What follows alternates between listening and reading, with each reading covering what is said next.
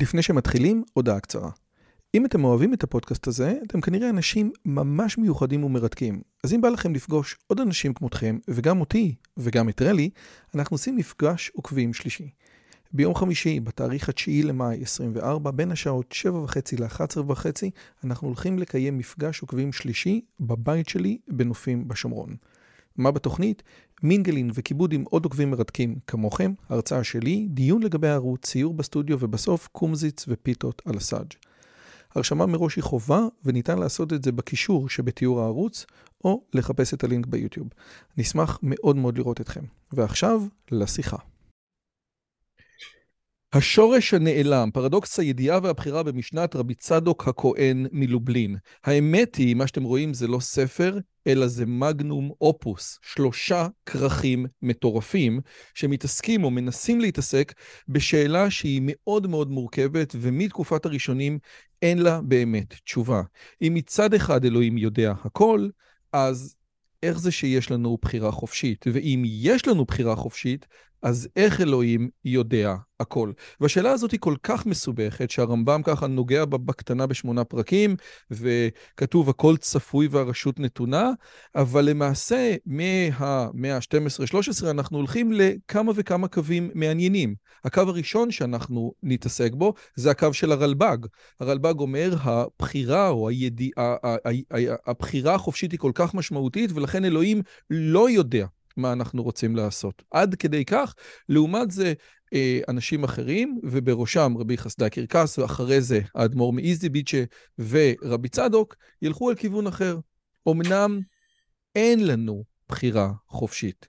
והדבר הזה הוא דבר משמעותי מאוד. אני רק רוצה להגיד, אנחנו מקליטים את השיחה הזאת בינואר 2023, בדצמבר או בנובמבר 2022, לפני חודשיים, היה כנס שהתעסק בבחירה חופשית מהצד של המדעי המוח, של הפיזיקה, וחלק גדול מחוקרי המוח, ביניהם פרופסור עידן שגב ושאול סומפלינסקי מהאוניברסיטה העברית, אומרים, לא מאמינים בבחירה חופשית, אין דבר כזה, זה פיקציה.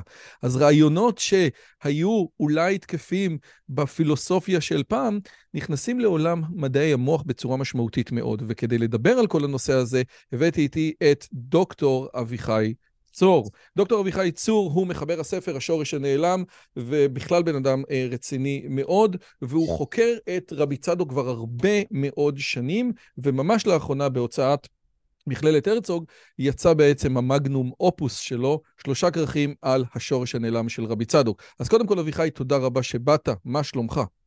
ברוך השם, תודה רבה שהזמנת אותי. Uh, תקשיב, זה... זה, זה כבד, זאת אומרת, זה פשוט כ, כאילו, אם, זה, זה כבד בצורה של משקל, כן? יש פה כן, המון... זה מעצור לדלת למי שמשתעמם. כן, זה המון המון המון דפים, וזה... זה, וואו, כמה זמן לקח, כמה זמן לוקח לכתוב כזה דבר? אה, זה תלוי ממתי מתחילים לספור. אה, אתה יודע, היה את התקופה שלמדתי את החומר, והיה את התקופה שקראתי מסביב, והיה את התקופה שהתחלתי רק לכתוב, ובכלל לא התכוונתי לא לדוקטורט, וסתם אולי לאיזה מאמר. אה, הכל, ככלות הכל, כולל ההפקה בסוף, זה משהו כמו עשר שנים. אלוהים יעזור. פאוסט של גתה לקח 33, אז בסדר, יש לנו עוד זמן. אני, את כל האורחים שלי, אני קודם כל אה, אה, עושה עליהם יוטיוב, כן? למרות, זה, ראיתי שהסטודנטים שלי עושים עליהם, אליי יוטיוב, כן? או, או גוגל, כדי לראות שאני לא אנסתי אף אחד. ואחד הדברים המעניינים לגבי היוטיוב שלך, זה שבאמת כל מיני אה, אה, הרצאות בכל מיני מקומות מרתקים, אה, בין היתר ב, ב, בחנות הולצר, שאתה נותן שם הרצאות על העניינים האלה, ואתה, אני לא עושה את זה בדרך כלל, אבל אתה יכול לתת לי ככה ביוגרפיה מהירה שלך?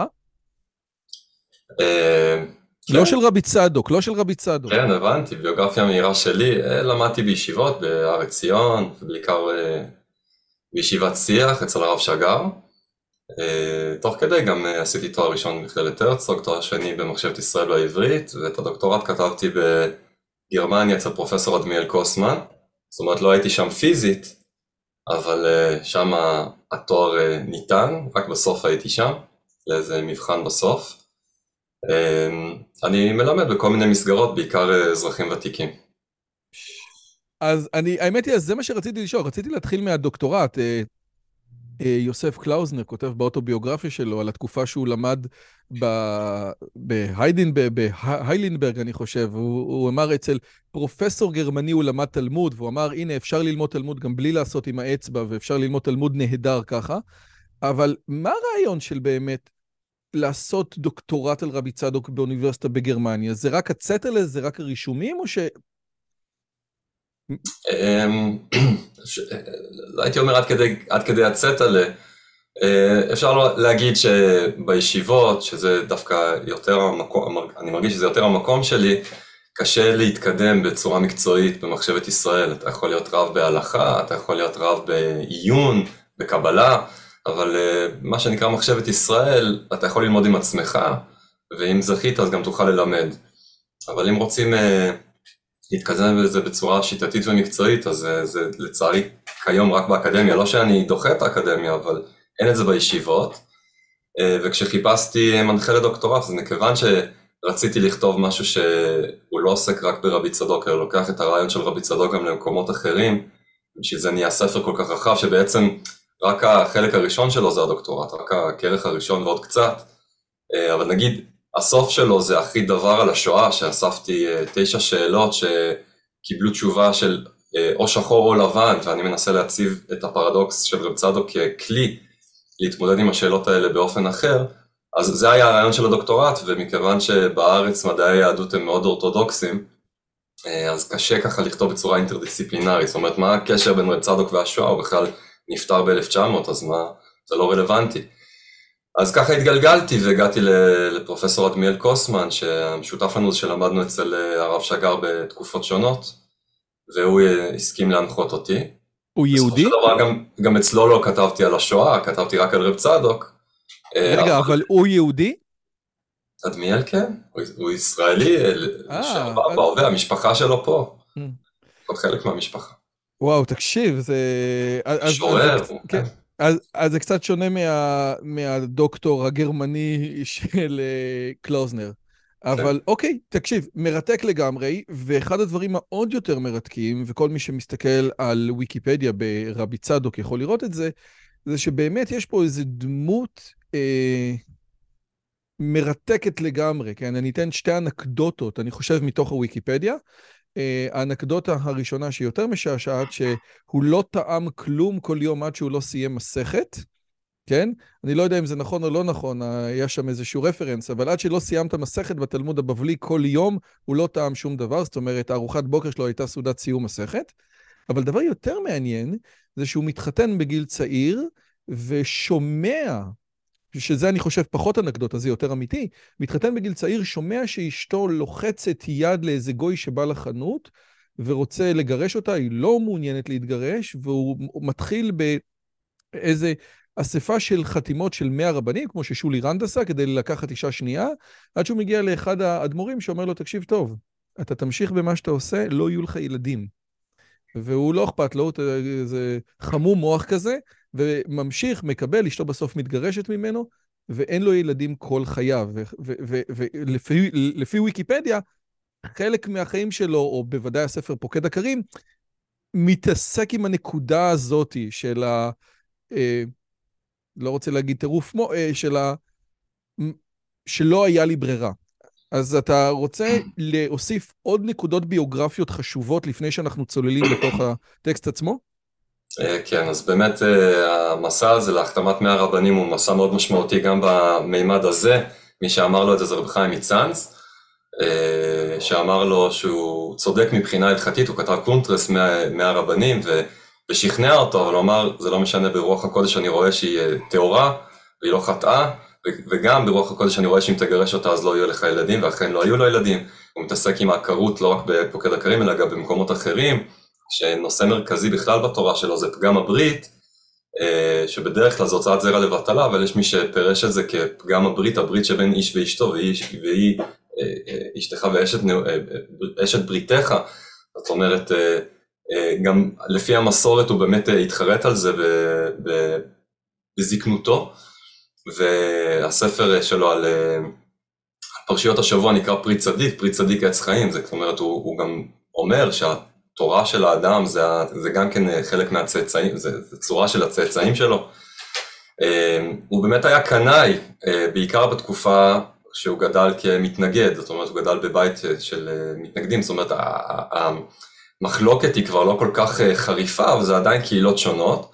אלא שהוא היה אוטודידקט, ומכיוון שהוא היה אוטודידקט אז הוא למד הכל, אתה יכול לראות גם בתקופה לפני שהוא אה, עבר לחסידות, שהוא אה, מצטט מכתבי חסידות, וגם כשהוא יוצא להחתמת 100 אה, רבנים הוא לא ניגש רק לרבנים של, של ליטאיים, מתנועת ההתנגדות, אלא גם לחסידים, ולכן המפגש הראשון הוא עם רב חיים מצאנז, המפגש הראשון החשוב מבחינת הביוגרפיה, המפגש השני החשוב הוא המפגש שלו עם רבי מרדכי יוסף ליינר מאשביצה, ששם הוא באמת אה, משהו מאוד מהותי משתנה. אה, רק שנייה, אני, אני קודם כל, בגלל שכל הזמן אני אומר את זה לא טוב, אז האדמו"ר מהשילוח, איך צריך להגיד את השם שלו?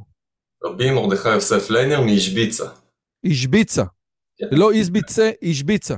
אומרים את זה בכל מיני דרכים. לא פגשתי אותה פולני שיגיד לי בדיוק איך אומרים את זה, אבל... אישביצה. אז, אבל, אבל, אבל, אבל, אבל, אוקיי, עכשיו, למי שלא מכיר, אנחנו אה, נמצאים בדור השני או השל... בדור השלישי, אני חושב, של החסידות, ובעצם לצורך העניין, אם הבעל שם טוב נפטר ב-1760, וזה הדור הראשון, אנחנו כבר מהבעל שם טוב, יש לנו את המגיד והאלימלך והחוזה ורבי שמחה בונים, ובעצם יש לנו בעצם את אסכולת פשיסחה מצד אחד, או קוצק פשיסחה מהצד השני, מאותו צד, ובעצם מדובר על אסכולה שהחסידות בה מאוד שונה מהחסידות שאנחנו מכירים של המשקה והפינוקים והכיף וכולם שמחים. היא חסידות מאוד מאוד, אולי, אני הייתי רוצה להגיד מלנכולית בוודאי על קוצק, אבל חסידות מאוד מאוד פילוסופית, מאוד עמוקה, מאוד אליטיסטית. זה מתחיל בפשיסחה, בקוצק נהיה בטירוף, והשביצה, שזה ענף שיוצא מקוצק, הוא גם משהו מאוד מאוד מאוד משמעותי, חסידות רדיקלית, ואפשר למקם את רבי צדוק כתלמיד של האדמו"ר מאישביצה, שהוא בעל מי השילוח. זה נכון? אפשר להגיד את זה ככה? כן, אז לפי ההשתלשלות שאמרת, זה לא בדיוק הדור השלישי, זה כבר בערך דור כן, חמישי או נכון, שישי. נכון, סליחה, אתה צודק. אמ, וגם... שביעי, אם אנחנו סופ... כאילו צריכים להגיע מהבעל שם טוב עד לקוצק זה שבע.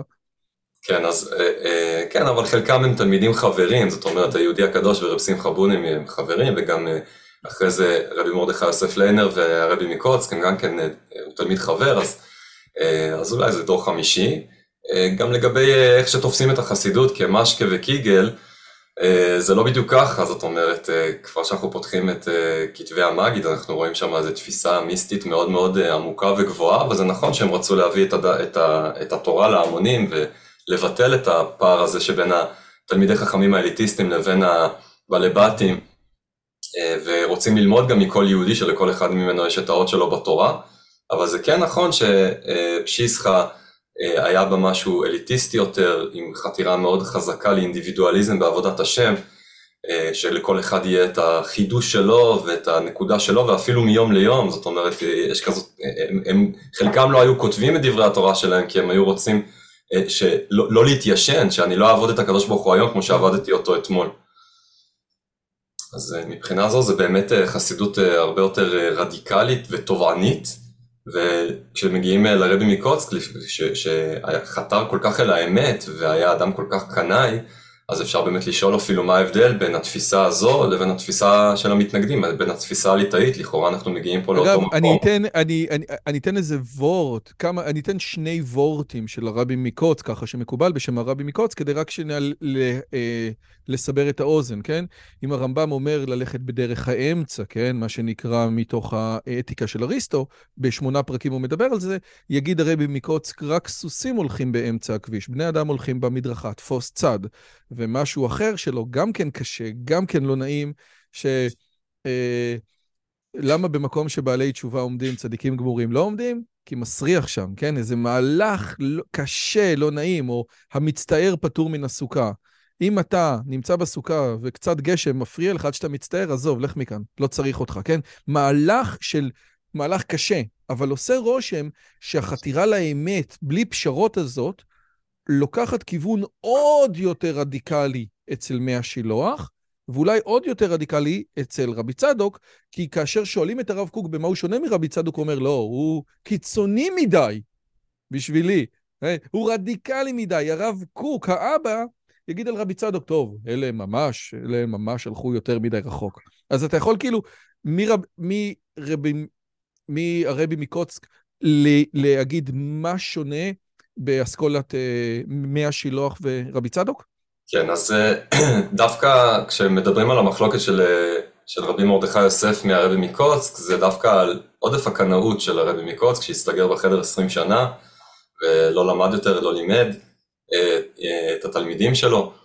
אה, דווקא המידה הזו של הקנאות שהפכה לכעס, זה דבר שרבי מרדכי יוסף, בספרו מאה שילוח, שראוי לציין שהוא לא, לא כתב אותו, הזכרתי קודם שבפשיסקה לא כתבו, זה אסף הנכד שלו, רבי גרשון חנו חניך מרדזין, זה שחידש את התכלת, בעל התכלת, אז הוא אסף את הדברים הרבה שנים אחר כך, ושם אנחנו מוצאים, אחרי זה גם אצל רבי צדוק, הרבה ביקורת על הכעס. הוא אומר שיש שני סוגים של יצר הרע, זה יצר התאווה או יצר המין, ויצר הכעס, הקנאות, הרצח, ושיצר התאווה הוא דווקא דבר שנמצא במחנה ישראל. זאת אומרת, מי שחוטא בזה או טמא בזה כמו עזב, אז הוא אמנם לא יכול להיכנס למחנה שכינה, אבל הוא כן נמצא במחנה ישראל. לעומת זאת המצורע, שזה מי ש... אה, בגלל לשון הרע, שמי שמלבין פני חברו ברבים כאילו שופך דמים, זה שייך ליצר הכעס, אז הוא משתלח לגמרי מכל מחנה ישראל. אז בזה, אה, למשל, אה, דוקטור אביעזר כהן, שכתב את הדוקטורט שלו על מי השילוח, אז הוא מוצא בזה איזושהי ביקורת על הרבי מקוצק, ועם כל זה, החתירה אל האמת נמצאת שמה, ובמובנים מסוימים, כמו שאתה אומר, גם ביתר שאת. אמ, והדבר הזה משתלשל מרבי צדוק גם אל, אה, סליחה, מהשילוח גם אל אה, רבי צדוק.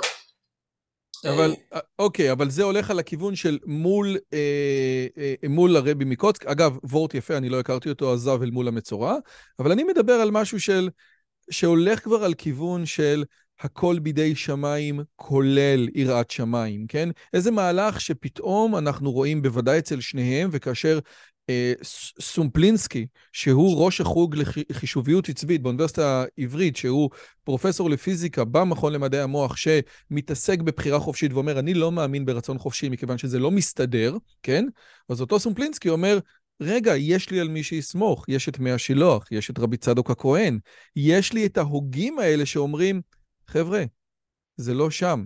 אה, ידוע מי השילוח המפורסם על פרשת פנחס, שעבירה לשמה, כן, שאתה גם נוגע בה. אז, אז, אז אפשר עכשיו, ככה אני עושה לך, אני טיפה מזיז אותך בדיוק לנקודות האלה של הם מחדשים משהו. כי אף אחד לא מזכיר את הרבי מקוץ, מזכירים את האיש איש ביצה, את מי השילוח ואת רבי צדוק. מה קורה אצלהם שהם פתאום רואים שאין דבר כזה בחירה חופשית? הרי הם לא עשו ניסויים ב-FMRI.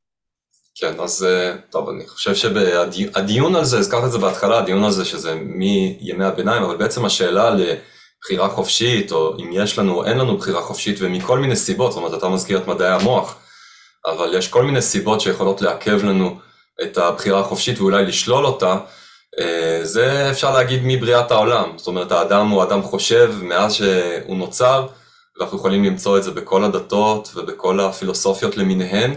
כשיש כל מיני עמדות, זאת אומרת, כאלה שיגידו שיש בחירה חופשית, ויש כאלה שיגידו שאין בחירה חופשית, ויש באמצע כל מיני דעות ביניים כאלה ואחרות.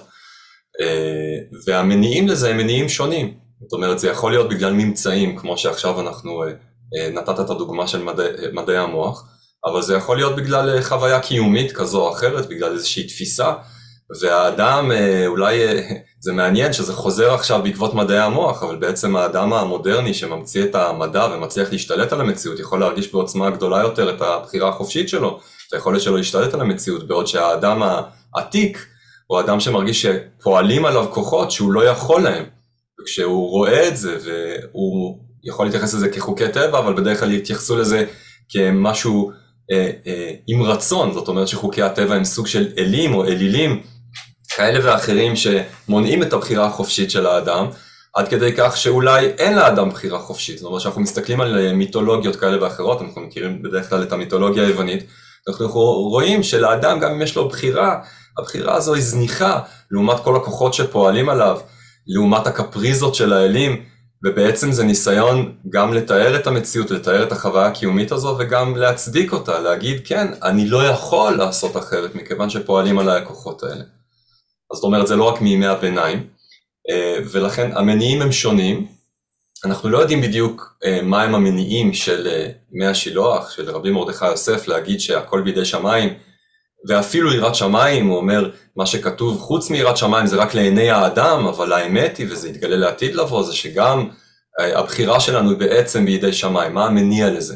למשל, אפשר לומר, הרב שגר כשהוא כותב על רבי צדוק, למרות שאני אציג עמדה שונה אצל רבי צדוק, כשהוא כותב על רבי צדוק, אני חושב שזו עמדה שנכונה יותר למי השילוח, אז הוא מציג שם עמדה קיומית, הוא מביא את דברי רבי צדוק על התשובה, הוא אומר עיקר התשובה זה עד שיאיר השם את עיניו שגם הזדונות שעשה היו ברצונו יתברך, זאת אומרת זה התשובה הגבוהה ביותר, כן יש בזוהר תשובה תחתונה ותשובה עליונה, התשובה העליונה זה שאתה מכיר שגם הזדון שעשית, אפילו הזדון שעשית היה רצון השם יתברך, אז הרב שגר קורא למאמר שלו תשובה כקבלה עצמית, זה איזשהו מקום קיומי שהחסידות לוקחת עלו את התורה, איזשהו מקום קיומי, והאדם מנסה לחזור בתשובה בדרכים הידועות שהרמב"ם פוסק בהלכות תשובה, ומנסה לתקן במאמץ שלו, בבחירה שלו, והלוא בהלכות תשובה הרמב"ם כותב על הבחירה.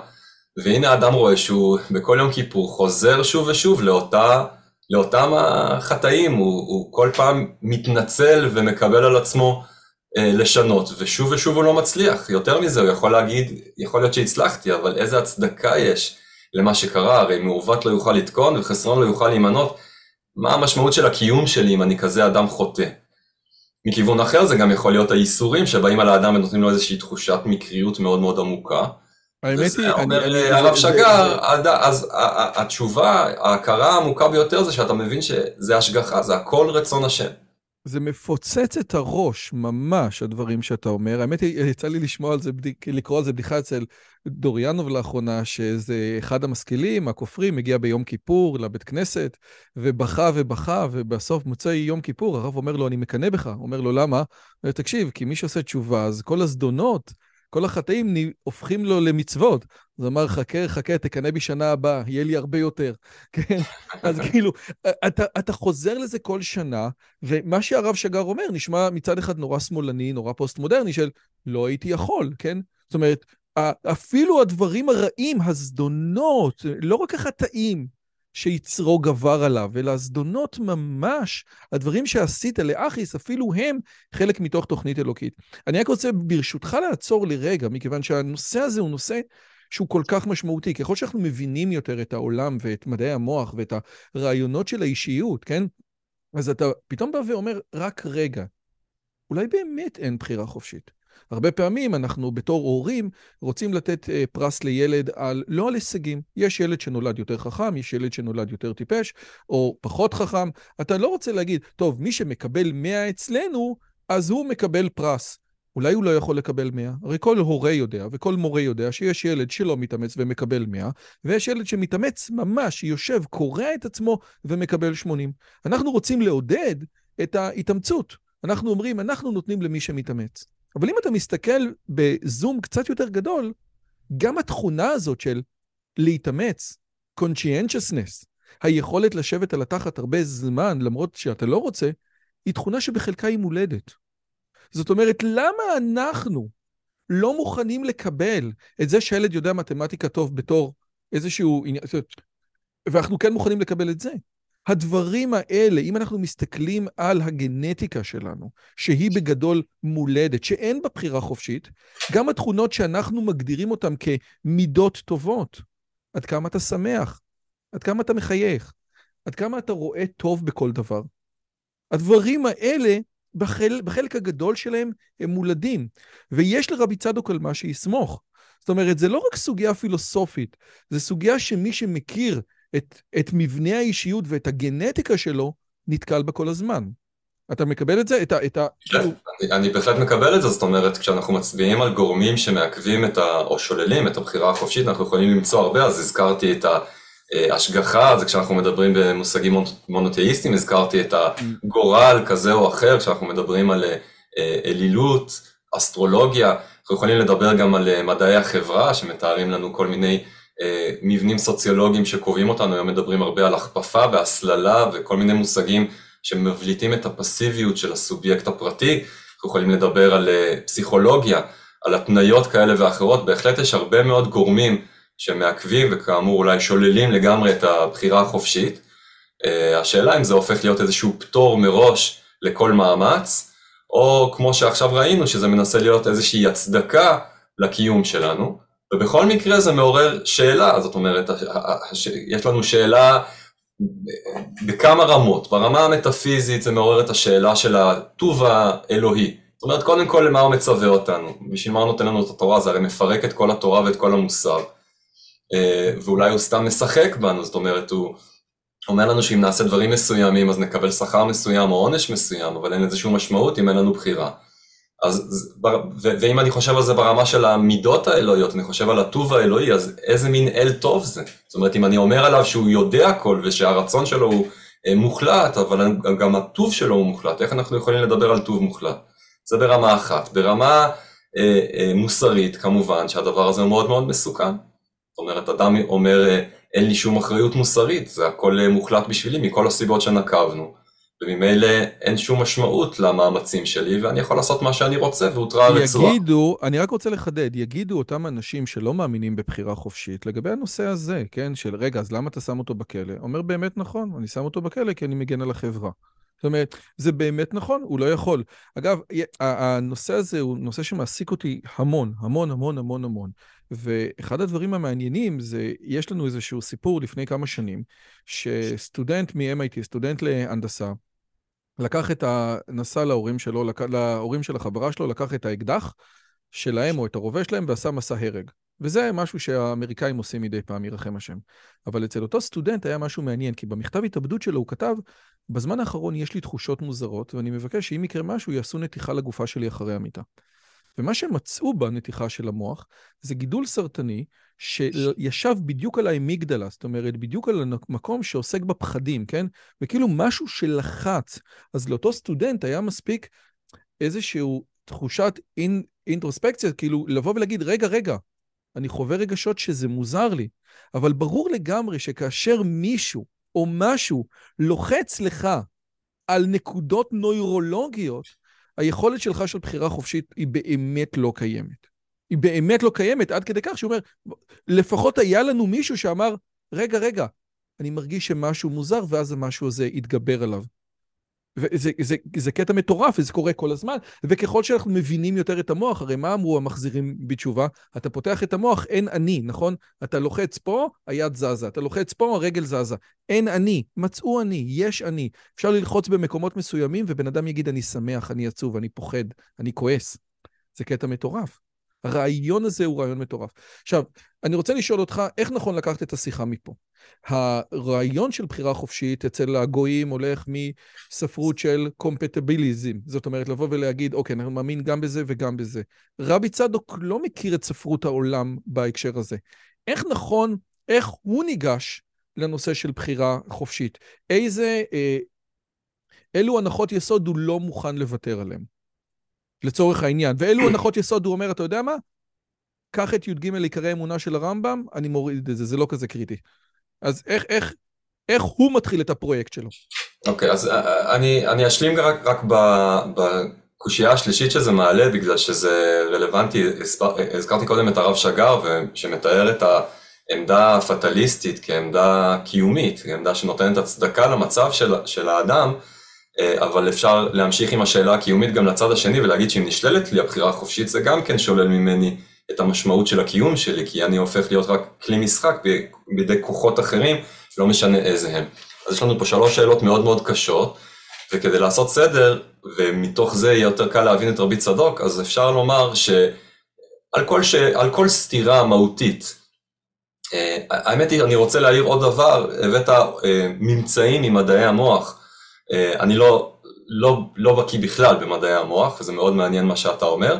אני ניגש גם למה שאתה מתאר מהכיוון הפילוסופי יותר, זאת אומרת שאיך אה, אה, האדם חושב על הממצאים האלה.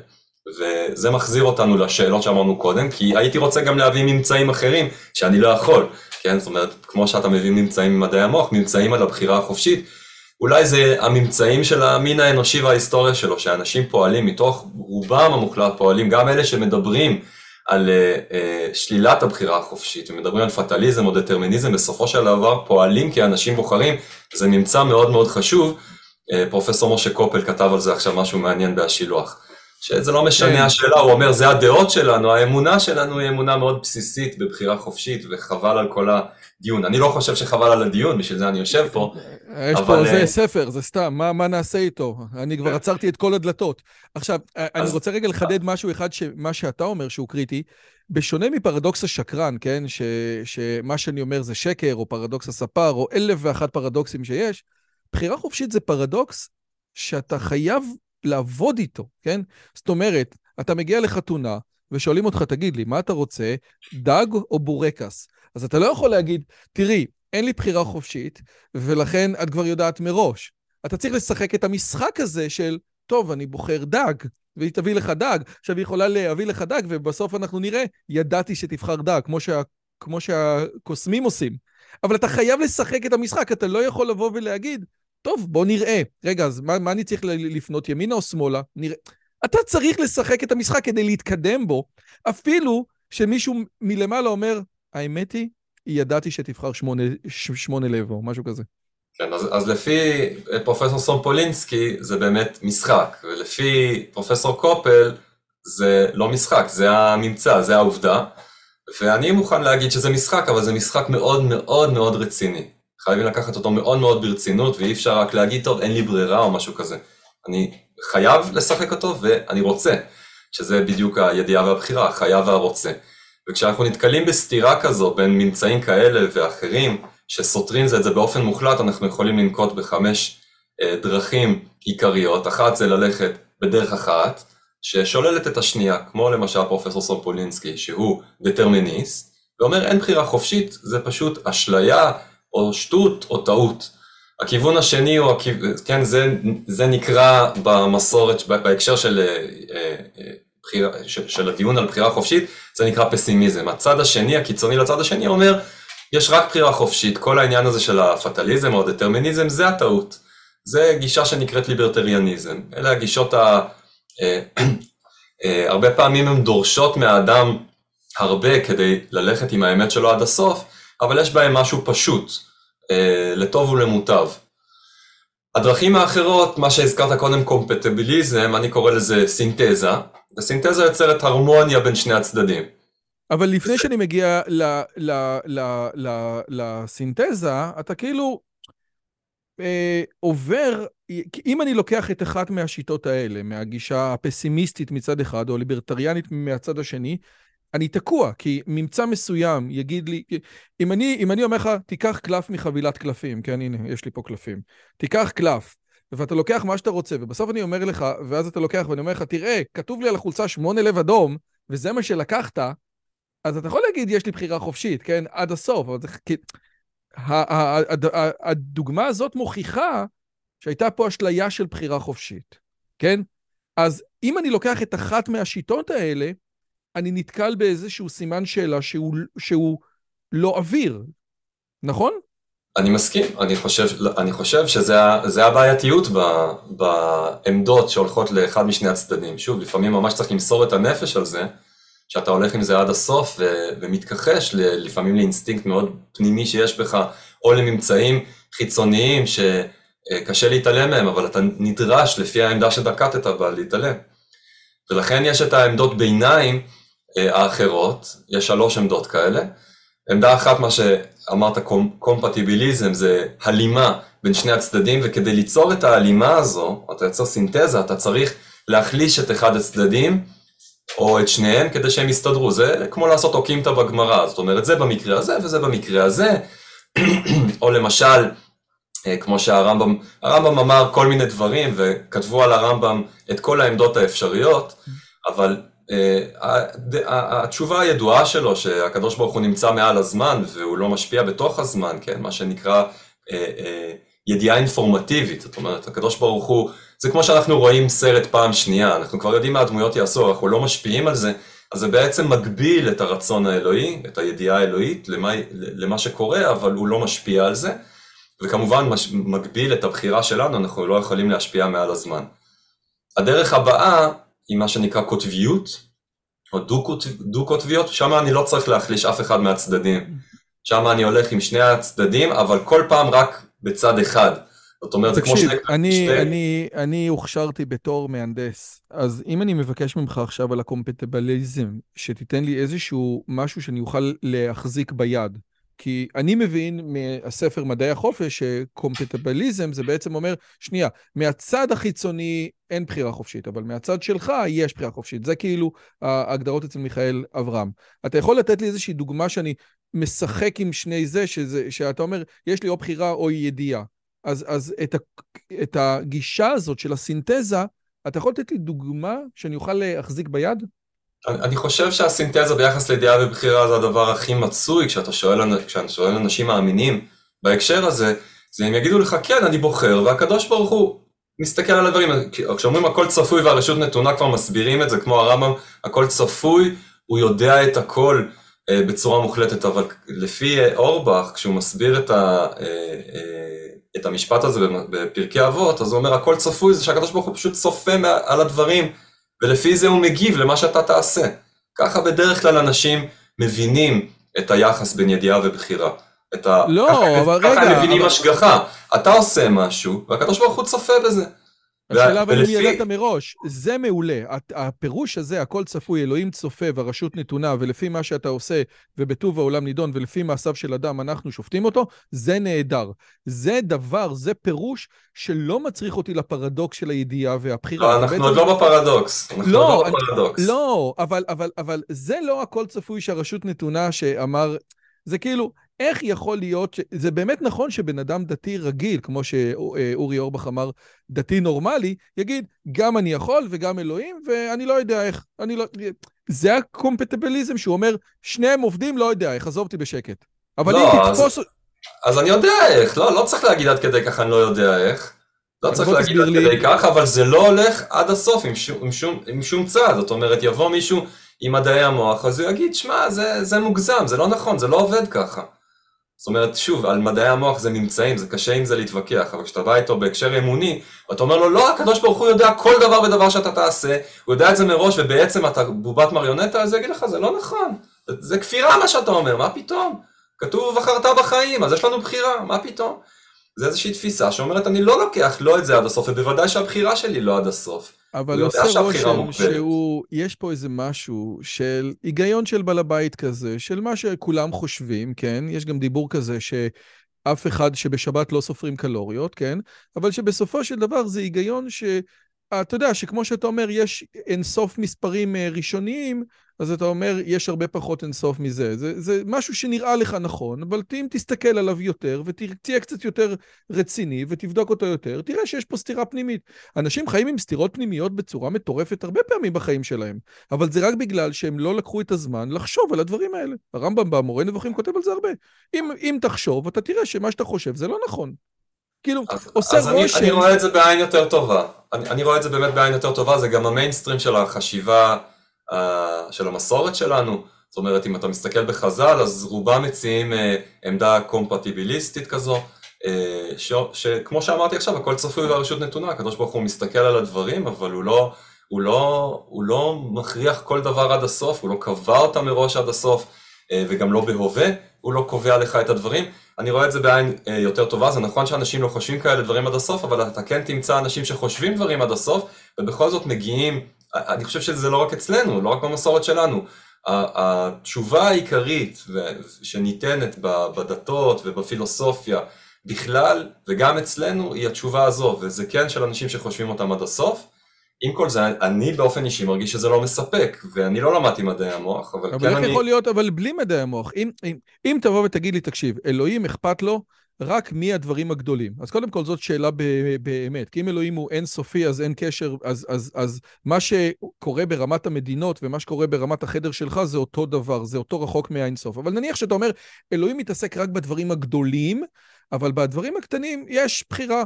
אז הייתי אומר, בסדר, אז יש דברים ש... אבל בדברים הגדולים, כן? בדברים הגדולים... השגחה כללית ולא השגחה פרטית, כן. נגיד אצל אריסטו זה הולך מצוין. בסדר. מה שאמרתי קודם, ידיעה אינפורמטיבית, זה כבר עולה אצל אריסטו. אריסטו כן, אומר שהאל... כזה. איזושהי רוח הזמן, אתה מבין שעל התורה של מקסוול אמרו שאם הוא לא היה מגלה אותה, היה מגלה אותה גרמני אחר, כן? זאת אומרת, יש איזושהי רוח הזמן, ובאיזשהו מקום מישהו יעשה, ואם לא אתה תעשה, אז מישהו אחר יעשה, כי רוח התקופה, כן, הציידגייסט הזה, זה אני מוכן לקבל, אבל, אבל אז זה השגחה כללית מול השגחה פרטית. אבל השגחה הפרטית שאומרים בחסידות, שבן אדם הולך וקונ... ושובר מקל ולוקח את המקטרת ומנקה את המקטרת וזורק את המקל אחרי עשר מטר, ואלוהים רצה שאתה תזרוק את המקל ותשבור אותו ותשים אותו פה ופה, זה אמירה חסידית של השגחה של אלוהים, שהיא שונה מאוד ממה שאנחנו מדברים עליו. נכון, אז באמת בהקשר חסידי, או קודם, קודם לכן, הקשר קבלי, מיסטי, שמדבר על אימננטיות אלוהית, זה באמת נהיה הרבה יותר מסובך, ועם כל זה, אתה לא מוצא בחסידות, אפשר למצוא רמזים לזה, אבל דיון כל כך ישיר שאומר, ששולל את הבחירה החופשית עד כדי כך, אתה מוצא באמת רק אצל אה, מי השילוח ואצל רב צדוק. אה, אבל אתה כן יכול ללכת עם עמדות פילוסופיות כמו של הרמב"ם, כמו שאמרתי, על הרמב"ם אמרו כל מיני דברים אה, בהקשר ש, של מורה נבוכים שהוא כותב על החומר, אז זה נראה שהוא אה, דטרמיניסט, אבל כשאתה רואה דברים אחרים שלו, אז זה נראה שהוא הולך למקומות ההרמוניים האלה שהוא מנסה להגיד, ואנחנו יכולים בוודאי לומר על הרמב"ם שהוא חשב דברים עד הסוף, והוא מציע בהחלט את התשובות, גם מהסוג הזה, שמתאר לנו אה, איזושהי הגבלה של גם אם אני מדבר על בחירה חופשית, אה, סליחה, על השגחה פרטית, עדיין יש לי שם בחירה חופשית. הדרך הבאה היא... גם הנקודה הזאת אצל הרמב"ם היא מורכבת מאוד. גם עד, עד היום, כשאתה מסתכל על פרקי השגחה ברמב"ם, אתה לא סגור, כי איך יכול להיות הצדיק אה, אלוהים משגיח עליו, או החכם אלוהים משגיח עליו, אבל הוא משגיח עליו בדרך הטבע? איך יכול להיות שהוא הולך בשדה קרב ולא קורה לו שום דבר? זה, יש שם דברים שלא סגורים עד הסוף. אבל מהי השיטה הקוטבית? אוקיי, okay, אז השיטה הקוטבית היא שיטה של שני קווים מקבילים שלא נפגשים. אני, כל קו הוא אחד מהעמדות הסותרות, שסותרות זו את זו. אה, אני לא צריך להחליש אותם, אני הולך איתם עד הסוף, אבל הן לא נפגשות. וכל סיטואציה אני יכול לראות אותה או מהצד הזה או מהצד הזה, זה כמו התמונה של הארנבז, או שאני רואה ארנב, או שאני רואה ברווז, אני יכול להחליף את נקודת המבט. אני לא יכול לראות את שני הדברים יחד. אם אני אנסה לראות ברווז וארנב יחד, אני לא אראה כלום. זה או זה או זה. אז כך למשל עולה אצל הארי, למרות שאני חושב שהוא בעצם שייך לעמדה החמישית הפרדוקסלית, אבל כך עולה אצל הארי, במקום שהוא כותב שבעולם האצילות שם יש ידיעה, ובעולם העשייה שם יש בחירה. וזה או זה או זה, עכשיו כל סיטואציה שמתרחשת, אני יכול לראות אותה או מנקודת המבט של האצילות, או מנקודת המבט של העשייה, ושני הדברים האלה הם נכונים, אבל אני לא יכול לראות אותם יחד. בוא תשכנע אותי שאתה לא עכשיו משחק במילים כדי, אה, כדי שנגיד לך וואו איזה יופי. אתה מכיר? אה, אני... זה עושה רושם, לא, עושה רושם, באמת, זה מקסים. וזה נראה שאתה אומר את זה, אתה יודע, בדייטים, תראי, זה, זה מקסים, אבל... זה, אבל אני אלך עכשיו הביתה עם מה שאמרת לי, ואני אגיד, רגע, אבל מה הוא אמר לי בעצם? מה, מה, מה אני עושה עם זה? הוא חרטט אותי עכשיו, כאילו... אתה מבין שאני מרגיש שבסוף אני לא מצליח לתפוס כלום? קודם כל אני אגיד שזאת לא העמדה שאני אה, חותר אחריה, אני כתבתי על הפרדוקס, זו העמדה הבאה החמישית, אז אני לא יודע אם אני יכול להגן עליה באותה צורה.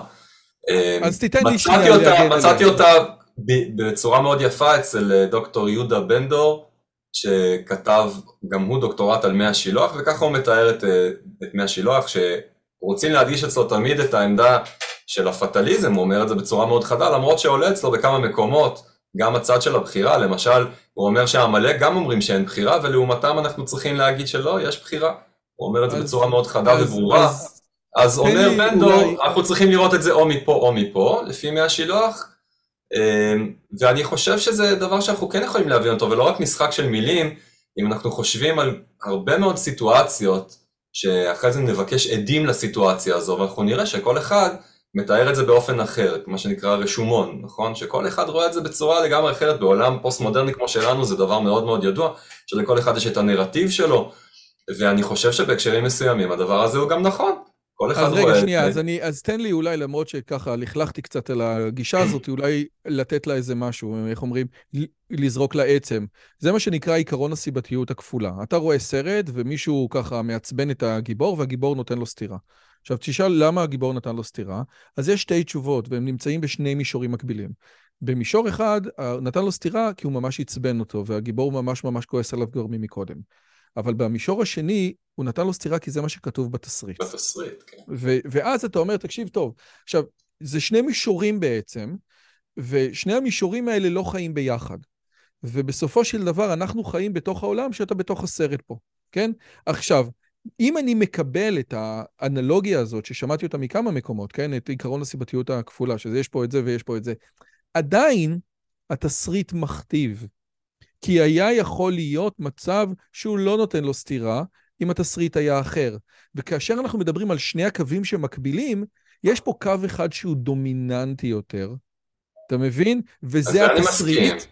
אני מסכים, אבל, אבל אני חושב, אני חושב ששוב, אם ניקח אה, משהו יותר נייטרלי, כמו מה שאמרתי קודם, אה, אנחנו עכשיו אה, יושבים אה, כטריבונל של שופטים ומנסים לחקור איזשהו אירוע שקרה כדי לדעת האם הנאשם אשם או לא.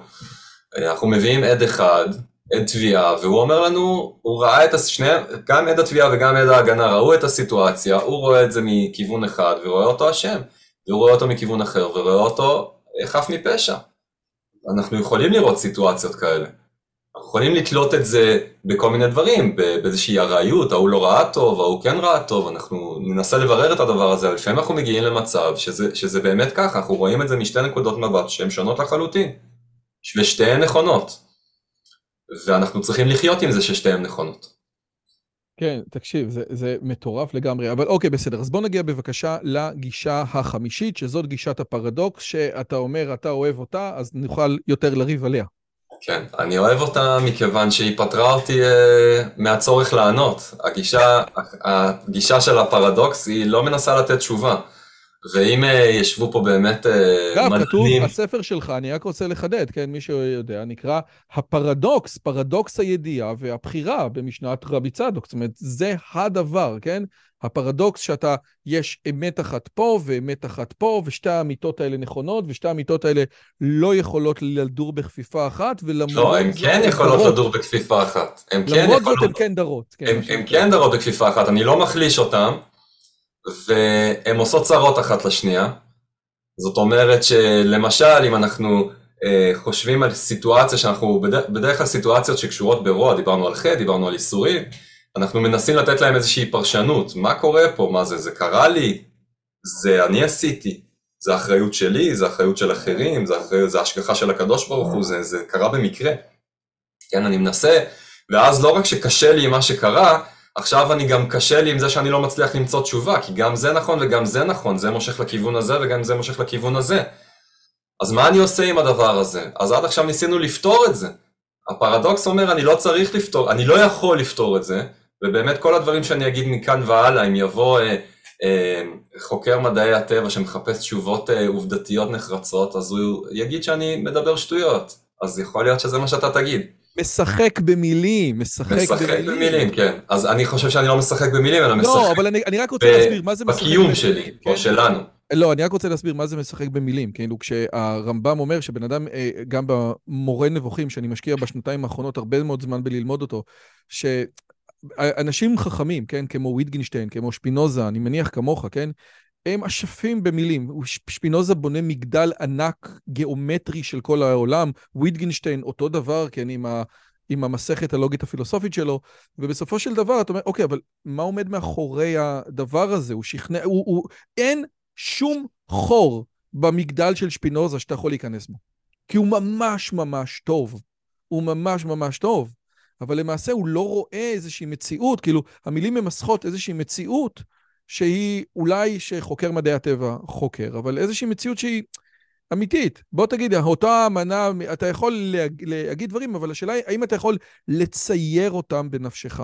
אתה מבין? אני מנסה לצייר את שני הקווים האלה, ואני לא מצליח לתפוס. וזאת סוגיה משמעותית, כי עוד פעם, עוד מעט, אני מקווה שנגיע להשלכות הפסיכולוגיות, הרוחניות, המוסריות של הפרדוקס הזה. אז אני, אני, אני, אני מגיע מוכן כדי, איך אומרים, לקחת משהו הביתה ולשים בסל.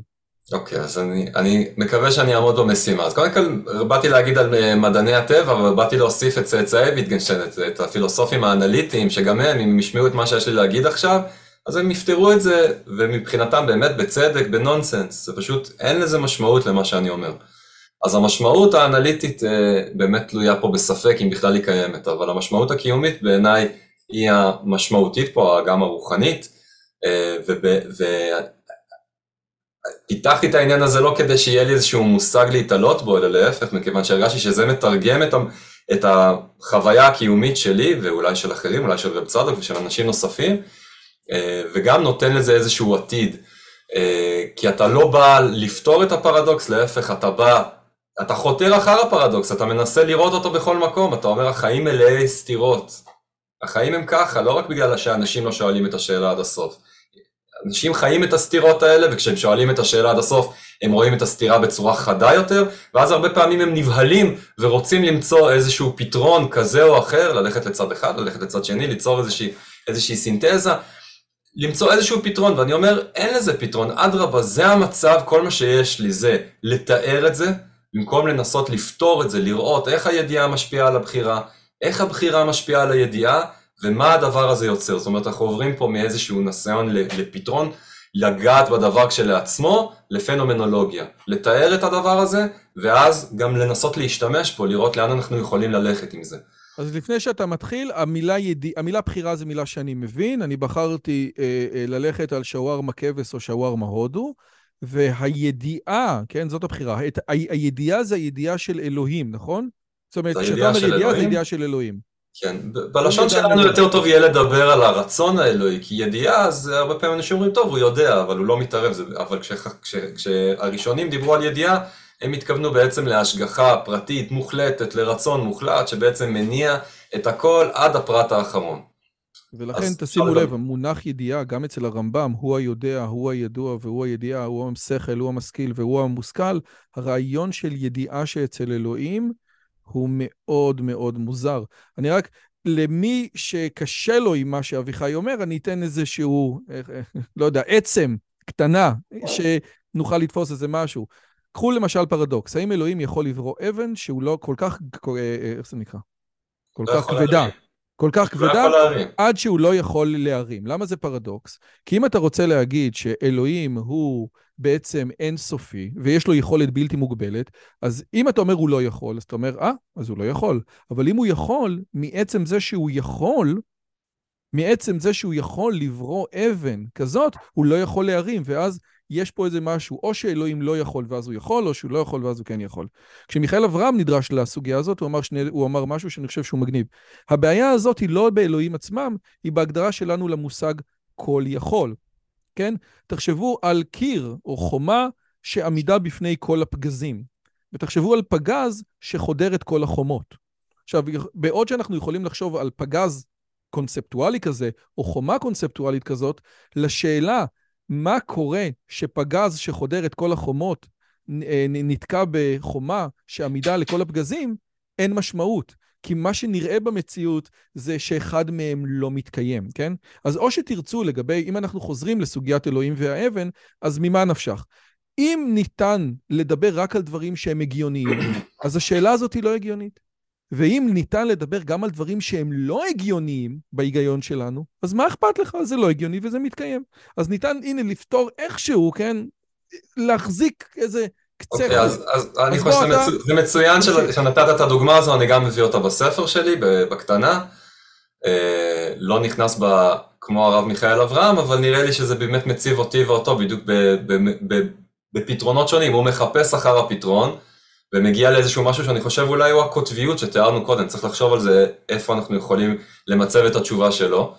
Uh, התשובה שלי, שעולה גם uh, בעצם מהחלל הפנוי של, uh, של הארי, ואיך שמפרש אותו האנס יונס במושג האלוהים אחרי אושוויץ, זה שכשאני חושב על הכל יכולת האלוהית, כל, הוא כל כך כל יכול, שהוא באמת יכול לברוא אבן שהוא לא יכול להרים, וזו הבחירה שלנו. הוא באמת נתן לנו את הבחירה.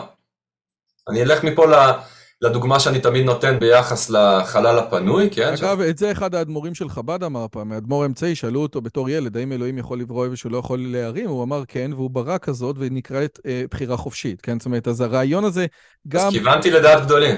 זכית, זכית. אוקיי, בסדר, okay. אוקיי. אבל בוא תיתן לי עוד קצת אוכל, לא רק סלט. אוקיי, okay, אז בוא, בוא, נ, בוא נלך למשל, אם כבר הזכרתי את החלל הפנוי, אז uh, שאני חושב שבאמת uh, uh, רב צדוק מתבסס גם עליו, לפחות במקומות מסוימים. אז אנחנו שואלים איך זה יכול להיות שהקדוש ברוך הוא אה, ברא, אה, איך זה יכול להיות שהקדוש ברוך הוא אינסופי ויש מקום לעולם סופי, אז הוא פינה את עצמו לצדדים והשאיר חלל פנוי וברא בתוכו את הכלים ואז את העולמות. ואז שאלו תלמידי הארי, רגע, אבל אם אה, אה, אין שם אלוהות, איך זה בכלל יכול להתקיים? אז בא למשל אדמו"ר הזקן ואומר לא, זה לא כפשוטו, בעצם הכל מלא באלוהות, גם זה, זה, זה רק אשליה, הבחירה שלנו היא גם אשליה, ככה עולה באמת מדבריו על הבחירה. לעומת זאת אחרים אמרו אוי ואבוי אם הכל זה אלוהות אז גם הרע זה אלוהות אז אנחנו הולכים פה לשבתאות אנחנו חייבים לדבר על זה שצמצום כפשוטו. בא רבי נחמן ואומר בחלל הפנוי יש יש ויש עין גם וגם הנה פרדוקס. אני חושב שזה באמת פשט הארי גם לא, לא מבין גדול בארי אבל כך זה נראה. למה הכוונה? אני חושב שזאת אחת התורות המפורסמות ביותר שלו מה שנקרא התורה ס"ד. ס"ד כן אז אני חושב ש... אה, כשהוא רומז פה בעצם, למרות שהוא לא משתמש במושג והוא מכיר אותו, רואים את זה בתורות אחרות, הוא רומז פה לדברי רבי יוסף אבן טבול, תלמיד הארי, לרשימו. ומה זה הרשימו? זה רושם, בדרך כלל אומרים זה שאריות, אבל אם זה שאריות, אנחנו יכולים, זה שאריות אינסופיות, גם הם ישברו את הכלים. אז נראה לי שזה הנוכחות שבהיעדר, הנה עוד פעם פרדוקס ומשהו שאנליטיקאי לא יקבל. אבל מה זה הנוכחות שבהיעדר? למשל, נגיד שאתה מעצבן אותי, כי אתה פשוט טיפוס מעצבן, מה לעשות? אז אני יכול להגיב בשתי דרכים, אני יכול להתעצבן עליך בחזרה, ואז גם אני פה, וגם הכעס שלי פה. אבל אני יכול לעשות משהו שבמדעי המוח התוצאה לא, לא תתקבל, אבל אני יכול לעשות, אני פולני, אני יכול לצאת פה החוצה, לטרוק את הדלת, ואני לא אהיה פה, אבל הכעס שלי יהיה פה, וזה דבר שמדעי המוח לא יכולים, נראה לי, אני לא מבין מדעי המוח, אבל זה דבר שמדעי המוח, או האנליטיקאים שמחפשים הוראה, את ההוראה של כל מילה, לא יכולים למצוא אותו, אבל הכעס שלי יהיה מאוד נוכח, ואני חושב שזה הנוכחות של הקדוש ברוך הוא בעולם שלנו, מתוך העדר שלו, וזו הבחירה החופשית שהוא נתן לנו, הוא באמת פינה את עצמו, הוא באמת השיג אחורה את הרצון המוחלט שלו, והשאיר לנו את הרצון שלנו, את הבחירה שלנו, ובזה הוא נוכח בתוך הבחירה שלנו. עכשיו הדבר הזה בא לידי ביטוי אצל רב צדוק בהמון המון דברים, בדרך כלל כשכותבים על רב צדוק, ובאמת מה שבולט ב... בדרושים שלו זה דווקא הפטליזם הזה שהוא אומר שהכל רצון השם ושהבחירה אם היא לא, לא קיימת עכשיו אז לפחות לעתיד לבוא אנחנו נגלה שהיא לא הייתה קיימת או היא תתבטל בכל מיני ניסוחים ובכל זאת רבי צדוק הוא ההוגה שמבליט בצורה החדה ביותר ממה שאני מכיר, לא מכיר הכל, אבל החדה ביותר את העוצמה של היצירות, יצירתיות של האדם. לא, אני לא מצאתי כזה דבר, ומי ש... שוב, המון כתבו, כתבו על רב צדוק וכולם מבליטים את, הדטרמיני, את הפטליזם, חוץ מאחד שלא, בכלל לא כותב על הדטרמיניזם, שממש אה, על הפטליזם שכל כך בולט, הרב אביה הכהן כותב דווקא על העוצמה של היצירתיות של ה... שרב צדוק מעניק לאדם, בעיקר לחכמי ישראל, היכולת שלהם לחדש בתורה, לבטל דבר מן התורה אה, לקביעת ראש חודש, אפילו יהיו מזידים ויקבעו את זה בזמן שהוא לא נכון לפי, אה, אה, לפי המזלות ולפי מיקום הירח, והקדוש ברוך הוא ישנה את זה לפי מה שאנחנו בחרנו. אז יש לנו מצד אחד אצל רב צדוק את הפטליזם שמאוד בולט, אבל מצד שני, כשהוא מדבר על תורה שבעל פה וגם על דברים אחרים, הוא מבליט מאוד מאוד חזק את הבחירה.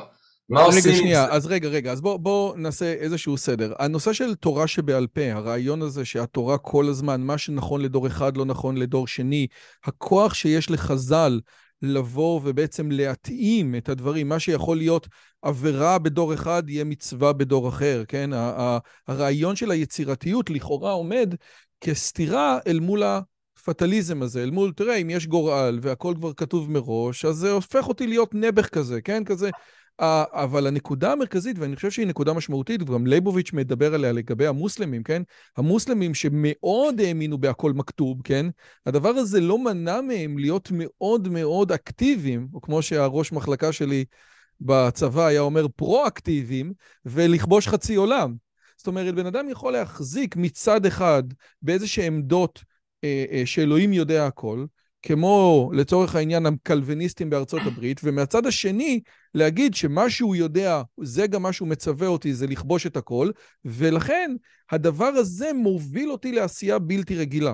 אז את זה ראינו באמת במישור הפסיכולוגי בכמה וכמה אספקטים, אצל המוסלמים, אצל הקלוויניסטים או את הפרוטסטנטים בארצות הברית, ואצל רבי צדוק, שבעצם אומר, העובדה שהכל צפוי ואלוהים יודע, אני עדיין צריך לעשות את המשחק המאוד מאוד רציני, כמו שאמרת, שלי. זה הנקודה שאתה לא אומר? חושב, אני לא חושב שזה אותו דבר.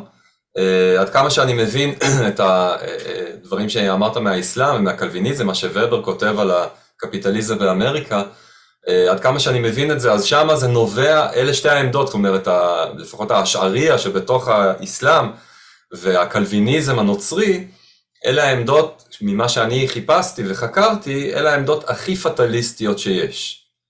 ושבעצם לא מותירות, בדרך כלל גם עמדות פטליסטיות מותירות איזשהו מקום לבחירה. והעמדות האלה לא מותירות מקום לבחירה, ודווקא זה מה שגורם להם לפעילות יתר. כשהתודעה שלהם כל הזמן זה שלא אני פועל, האל פועל. לפחות זה באסלאם, אצל הקלוויניזם זה יהיה אני נקבעתי מראש אם אני מבורך או מקולל, המעשים שלי זה לא שאני, זה לא משנה אם אני פועל אותם או לא, אני רק מברר על ידי זה אם אני מבורך או מקולל, אם אני מצליח זה סימן שאני מבורך ואם לא אז ההפך.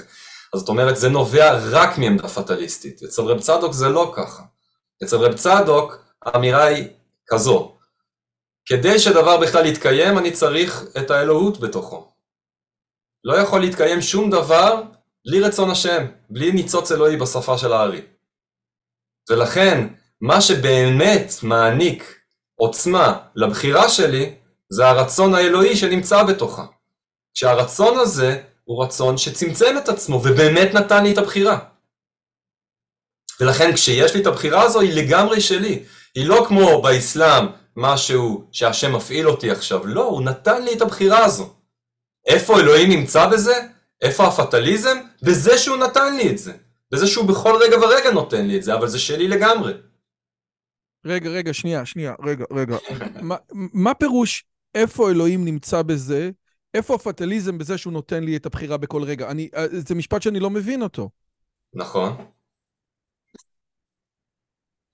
נכון. אל תבין אותו. תנסה עכשיו לחיות אותו. אמרת שאתה רוצה לקחת איתך משהו. אל תדליק אותי. אתה רוצה לקחת איתך לא, משהו. בוא, לא, בוא, בוא. בוא ננסה לעשות את זה רגע אחד יותר תיאורטי, ככה נוכל לדבר קצת על השורש הנעלם, ככה נקרא הספר, אוקיי?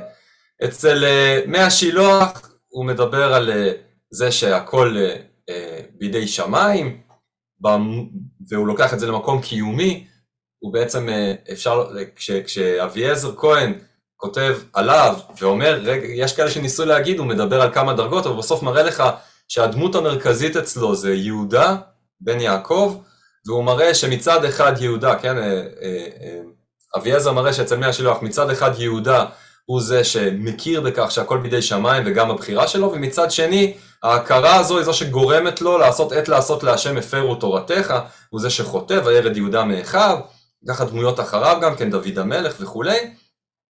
עת לעשות להשם הפרו תורתך, חשוב לומר שאצל מי השילוח אתה צריך לעבור מסכת בירורים מאוד מאוד עמוקה, ואומר לך אביעזר, מה בעצם קורה פה? אתה מגיע לחירות קיומית, משהו מאוד ששייך לאקזיסטנציאליזם, אה, בעיקר של קירקגור, כי זה אקזיסטנציאליזם דתי, שבו אתה מגלה מהו שורש הנשמה שלך, זה עכשיו מושג כבר של רב צדוק, שורש הנשמה, אבל נקרא לזה הסובייקט, מה המעשה האותנטי, אתה כבר לא הולך לפי האמת האובייקטיבית של החברה, של הנורמה החברתית, של החוק שניתן לכלל, ואתה מזהה מה הקדוש ברוך הוא רוצה ממך, אנחנו חוזרים פה לאינדיבידואליזם של פשיסחה, מה הקדוש ברוך הוא רוצה ממך ברגע זה, וזה יכול להיות כמו אליהו בהר הכרמל שאומר לך תקריב מחוץ לבית המקדש, וזה נותן לך חירות מאוד מאוד גדולה, כי זה מתגלה גם אפילו בתשוקות שלך אחרי שהעברת אותם ברור. וזה מאוד... אבל עיון נוסף בדבר הזה, עיון נוסף בדבר, באמירה הזו, שבאמת נותנת חירות חברתית מאוד גדולה, נגלה, כמו שאמרת קודם, בדוגמה אחרת, שבעצם התסריט כתוב, אתה לא יוצר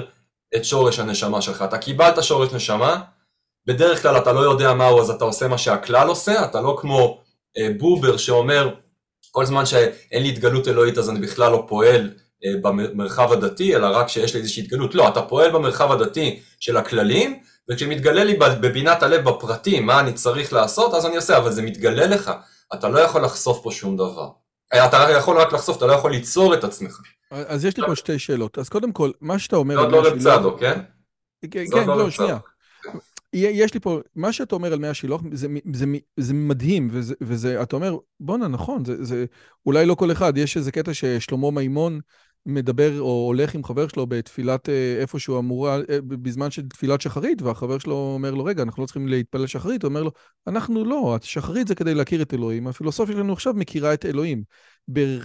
באיזשהו מקום אתה אומר, אולי, ה, אולי אלוהים רוצה ממני משהו אחר, אולי המעשה האותנטי אצלי הוא אחר, והדבר הזה זה ללכת על חבל מאוד מאוד מאוד דק. מאוד, זה מאוד מסוכן, כי מי אתה יודע האם עשית את הבירור הזה הנכון, ואתה הולך לפי מה שאלוהים רצה ולא לפי מה שהתאוות שלך רוצות. זה, זה מהלך מאוד מאוד מסוכן, שהרבה אנשים בתוך המהלכים האלה נפלו, כן? אפשר גם לדבר על שבתאי צבי וזה.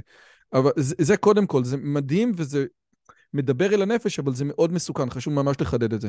ודבר נוסף שאמרת מקודם, ואני חושב שהוא חשוב מאוד, נתת חלוקה בין מה שנקרא המשנה של רבי צדוק, שאלוהים נמצא בתוך הסיפור הזה, ובין המשנה הפטליסטית, גם הפרוטסטנטית מצד אחד וגם המוסלמית מהצד השני.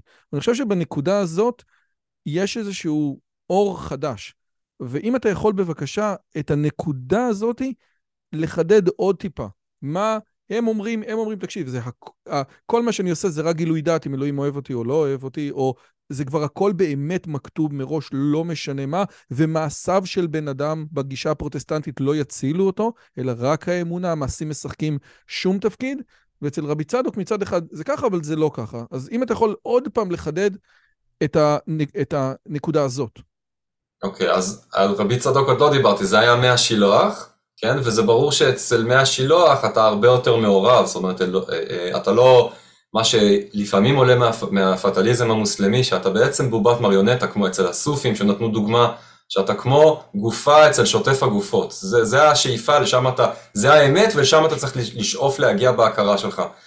אה, אז, אז פה אתה הרבה הרבה יותר מעורב, וזה נותן לך חירות מאוד מאוד גדולה, לפחות ביחס לחברה. אה, אבל זו חירות, כלומר במושגים שהרב שגר כותב במקום מסוים, אז בחירה זה שיש לי כל מיני אופציות שאני בוחר ביניהם, אה, החירות זה בקשת האני העצמי בלשונו של הרב קוק, שאתה מוצא מהי העצמיות שלך. אתה מגלה שאתה אתה אוהב דברים מסוג מסוים. אה, אחרי זה אני אתן דוגמה על זה, שאתה אוהב דבר מסוים, ואז זה משחרר אותך בעצם מכל הדברים האחרים שאתה חשבת שלחץ חברתי הפעיל עליך, שמחייבים אותך, שאתה מחייב את עצמך, אבל בניגוד לטבע הפנימי שלך. אצל רבי צדוק הדבר הזה הוא אחרת. אני אה, חושב שהוא מתחיל את המסע שלו מהפטליזם של מי השילוח. זאת אומרת, גם את מי השילוח אפשר, כמו שאמרנו, להסביר בכמה דרכים, אבל אם אני הולך בכיוון של אבי עזר כהן, אז הפטליזם שלו, אה, המסע הרוחני מתחיל בפטליזם, קודם כל אתה יודע שהכל בידי שמיים. זאת אומרת שאם אה, אצל מי השילוח זה התחיל מאיזושהי בחירה שחותרת להגיע להכרה שהכל בידי שמיים, אז פה אתה דווקא אולי התחלת בבחירה והגעת להכרה שהכל בידי שמיים, ופה זה לא נגמר. אחרי שאתה מגיע להכרה שהכל בידי שמיים, זה נותן לך איזושהי חירות מאוד עמוקה, אז אמרנו, זה גם יכול לקחת לך את כל המיץ של הקיום שלך, כי אתה אומר, רגע, אז אני בעצם, בעצם זה גם כן פטליזם, כי אני לא קובע מה השורש שלי, זה השורש הנשמה שהקדוש ברוך הוא נתן לי, זה הגנים שלי, זה הנוירונים במוח, זה לא אני בכלל. אז אצל רב צדוק אנחנו יכולים למצוא את הדיבור הזה על השורש, ונקרא לו שורש הנשמה הקבוע, אבל במקביל אנחנו יכולים למצוא אצלו גם דברים שמדברים על חירות מאוד מאוד גדולה שמזכירה מי שאני חושב שנתן עוצמה הכי גדולה לאדם זה ניטשה, כן? שאצלו כשהוא מדבר על, אה, על, על אדם ועל הרצון לעוצמה אז הוא מדבר על זה שהוא מתנגד הרי לסובייקט, הרבה פעמים שמים אותו בכריכה אחת עם האקזיסטנציאליסטים כי היידיגר למשל עשה בו שימוש, אבל הוא שולל את הסובייקט כל הפוקויאניות שמתפתחת זה הכל מתבסס, פוקו מתבסס על ניטשה, הוא אומר אין סובייקט, אם כבר יש ריבוי של סובייקטים ובעצם הוא אומר הכל תלוי במעשים שלך. אם אתה תתנהג באופן מסוים זה יהיה הסובייקט שלך ואם תתנהג באופן אחר תהיה, תהיה סובייקט אחר, ככה ג'ודית באטלר אה, אה, ממסדת את תפיסת המגדר שלה, כן, שהיא מדברת על, ה, drag queens שאומרים... מעולמות עליונים, לקטוף מלאכים, מרבי צדוק ירדת לתהום תחתית של ג'ודית באטלר. איך יכול להיות? איך עשית כזה דבר? אבל נו, בסדר. אני חושב שדווקא מתורתו של רבי צדוק אנחנו יכולים, רבי צדוק עוסק בכל הדברים הכי... הוא מרבה לעסוק בחוטאים, ולא רק בחוטאי ישראל, גם בבלעם. הוא רוצה למצוא את הניצוץ האלוהי שקיים בכל דבר. אני חושב שגם בג'ודית באטלר, עם כל הקשיים והצרות שהיא גם עושה, גם במימד הפוליטי וגם במימד התיאורטי שלה, יש בה ניצוץ מאוד מאוד עמוק שנותן חופש, חותר אחר חופש ויצירתיות מאוד עמוקה של האדם ואסור לבטל את זה. אז אני יכול... והנה רב צדוק אומר לנו דברים מאוד דומים לזה. אני חושב שבניגוד לניטשה אבל, שמדבר על איזושהי, מה שתיארתי קודם במושגים של הרב שגר, יש לנו בחירה וחירות וחופש. מי שמבין, מכיר קצת בקבלה, אז יש לנו מלכות ובינה וכתר. החלק התחתון של המלכות הוא איזושהי בחירה שהיא נטולת כל שורש, היא יכולה להיות ככה והיא יכולה להיות אחרת, והיא עלולה לקרוס לתוך עצמה. כמו שתיארת קודם, בן אדם שמתחיל לברר כל מיני דברים, אבל הוא נופל בזה. זה שם נמצא אחרי זה אנחנו עולים... המלך, לפי, ה... לפי הזמן. כן, אבל דוד המלך הוא זה, ש... כן, זה עם, עם המלכות, היא כמו ניטשה, שאומר, על אדם, ואני חותר לאני שלי, אז זה דבר אחד, אבל אם זה דוד המלך, זה המלכות שיודעת להתבטל, היא יודעת שאין לה מעצמה כלום, ואז מה, קורא, מה שקורה היא עולה אל הכתר. הרי המלכות היא גם הכתר של העולמות שמתחתיה. כשהיא יודעת להתבטל, אז היא מקבלת את העוצמה המלאה. ולשם אני חותר, זה מה שאני חושב שרב צדוק חותר אליו. שמהבחירה שהיא נותנת לאדם את התחושה של המקריות, כן? זה, זה בעצם הופך להיות איזשהו חופש מזויף, כי הוא קורס לתוך עצמו, אין לך על מה לסמוך. אתה חורג דבר ראשון אל הבינה, זה השורש הקבוע שאמרנו קודם. אבל בשורש הקבוע אתה מגלה שבעצם זה לא אתה, זה רק הקדוש ברוך הוא. לא רק, כן, זה הכל הקדוש ברוך הוא, אבל מה המשמעות של הקיום שלי אם ככה? אז יש משמעות לדברים שקורים לי ולדברים שעשיתי כי זה רצון השם, ואפילו הזדון שלי היה רצון השם, אבל רגע, מה איתי? ואז רב צדוק חורג, מבלי לבטל את השורש הקבוע, הוא חורג אל השורש הנעלם. והשורש הנעלם זה הפרדוקס של הכתר, ושמה אתה יכול על ידי המעשים שלך ועל ידי הבחירות שלך לקבוע את השורש, זאת אומרת זה יהיה משהו עוצמתי כל כך שיוצר, אבל זה לא יהיה כמו אצל ניטשה משהו שהוא חסר אה, קונטינגנטי לחלוטין, ארעי, שאין לו על מה לסמוך והוא קורס לתוך עצמו, אלא משהו שמתברר שהוא-הוא שורש אלוהי, הוא לא השורש הקבוע, הוא משהו שמעבר לזה, וכיוון שאתה כל הזמן חותר אחרי משהו לתפוס, אז אני אתן לך דוגמה. עבדתי פעם בחנות מוזיקה, הייתה חנות התו השמיני, עכשיו כבר הכל בספוטיפיי, סגרו אותה, אבל פעם עבדתי בתו השמיני. וכשהגעתי לשם, יש לי טעם, יש לי טעם במוזיקה, וכשהגעתי לשם נפתחו לי האוזניים, אמרתי אני צריך לשמוע את זה, וגם הכרתי את זה שכשאני שומע דברים בהתחלה, אז הם לא מציב חן בעיניי ולא זה, ואחרי כמה זמן אולי כן, אבל אחרי חודש, חודשיים, פשוט נהיה לי קקופוניה בראש. זה נקרא לזה הצד השלילי של, של הבחירה של המלכות למטה, הצד הניטשיאני, שמרוב שאתה רוצה את זה, ואתה רוצה את זה, ואתה רוצה את זה, ואתה חושב שאתה הכל, נהיה לי קקופוניה, לא, לא ידעתי מה אני שומע כבר. יום אחד, שמעתי, וניסיתי לשמוע המון ג'אז. יום אחד, שמעתי ב, במערכת, אז היו שומעים במערכת, שמעתי דיסק של ג'אז, וקלטתי שאני לא סובל ג'אז. שזה נורא בעיניי, שזה פשוט לא משנה איזה סוג, כי נתנו לי פיוז'ן, נתנו לי זה, לא יכול לסבול את זה. תחושת השחרור שהייתה לי, החירות, הייתה מדהימה. כי כמו שהבנתי מה אני לא אוהב, וזה פטר אותי מלשמוע מלא דברים שמעיקים עליי, או להתבלבל בתוכם, או להוציא עשרות שקלים על כל דיסק ג'אז שהרי עלה 90 שקל, אני עכשיו יודע מה אני אוהב, אני אוהב רוק אלטרנטיבי. זה שורש הנשמה שלי, זה הקטע שלי. ופה פה אני יכול לעשות מה שאני רוצה בתוך העסק הזה. זה כמו עכשיו uh, מסגרת של, uh, uh, של המגרש, כן? מסי הוא מסי כי הוא שומר על חוקי המגרש, חוקי, חוקי המשחק, הוא, הוא, הוא, כן? אני לא אוהב את הגול שמרדונה הביא עם היד, כי מה עשינו בזה? אתה שחקן כדור, כדורגל או שאתה שחקן תיאטרון שעושה את עצמו? בשביל מה העסק הזה? נכון? אנחנו שומרים על, ה, על החוקים וזה הדבר עצמו שנותן לנו את החופש שלנו לבטא את עצמנו. אבל אז אחרי כמה זמן אמרתי יופי, אז אתה שומע רק הכל אלטרנטיבי, מה זה שווה? בחנות הזו גם פגשתי את מי שהיום אשתי, והיא... רגע, רגע, שנייה, אתה, אתה צריך ללכת איתי יד ביד. לשנוא ג'אז זה השורש הגלוי של הנשמה שלך? שורש הקבוע. או השורש הנעלם? לא, עכשיו זה על דרך השלילה, זה השורש הקבוע על דרך השלילה, דרך החיוב זה רוק אלטרנטיבי. הגנטיקה שלך, הגנטיקה שלך הייתה רוק אלטרנטיבי. אלטרנטיבי ולא לאהוב ג'אז, כי ככה אתה מכווט במוח מאימא ואבא, וממה שקרה לך בגן אה, שושנה. זה השורש בדיוק. הקבוע. בדיוק, זה השורש הקבוע אנחנו עוברים. עכשיו לאשתך. וגם, וגם נוסיף פה אה, את השורש הנשמה, כלומר זה מה שהקדוש ברוך הוא נתן לי, עזוב רק חיווטי מוח, אנחנו מדברים פה בשפה דתית, כן? אז בשפה דתית חיווטי המוח האלה, זה, הגיעו זה, מהקדוש זה, ברוך. הקדוש ברוך הוא, זה מה שהקדוש ברוך הוא נתן לי, כן. זה הספירות שמסתובבות לי בנפש, בנשמה.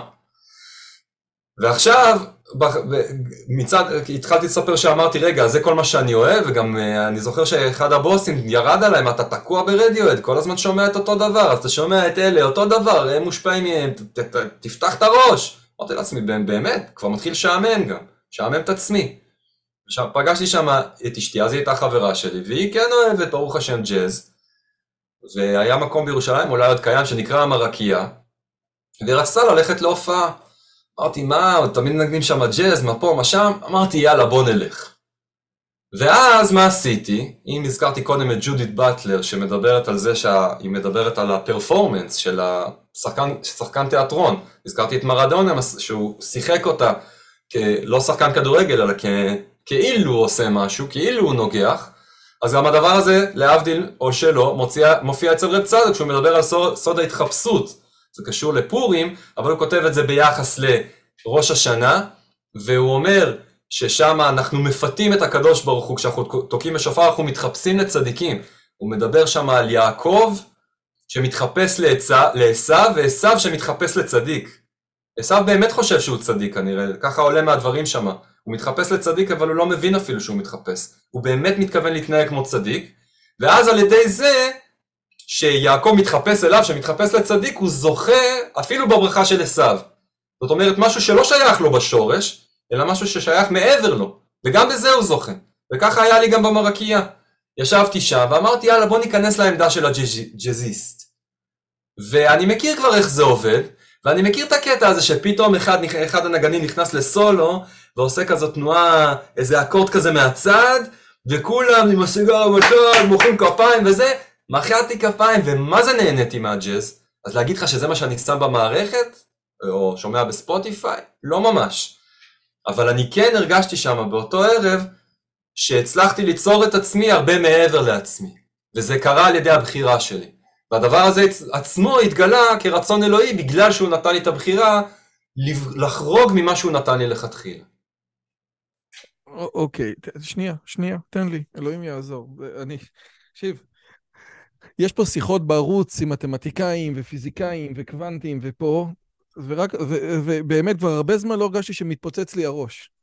אני אקח את זה כמחמאה. כן, אני, אני אומר לך באמת, באמת, היו בו כל כך, אני לא יודע מה להגיד.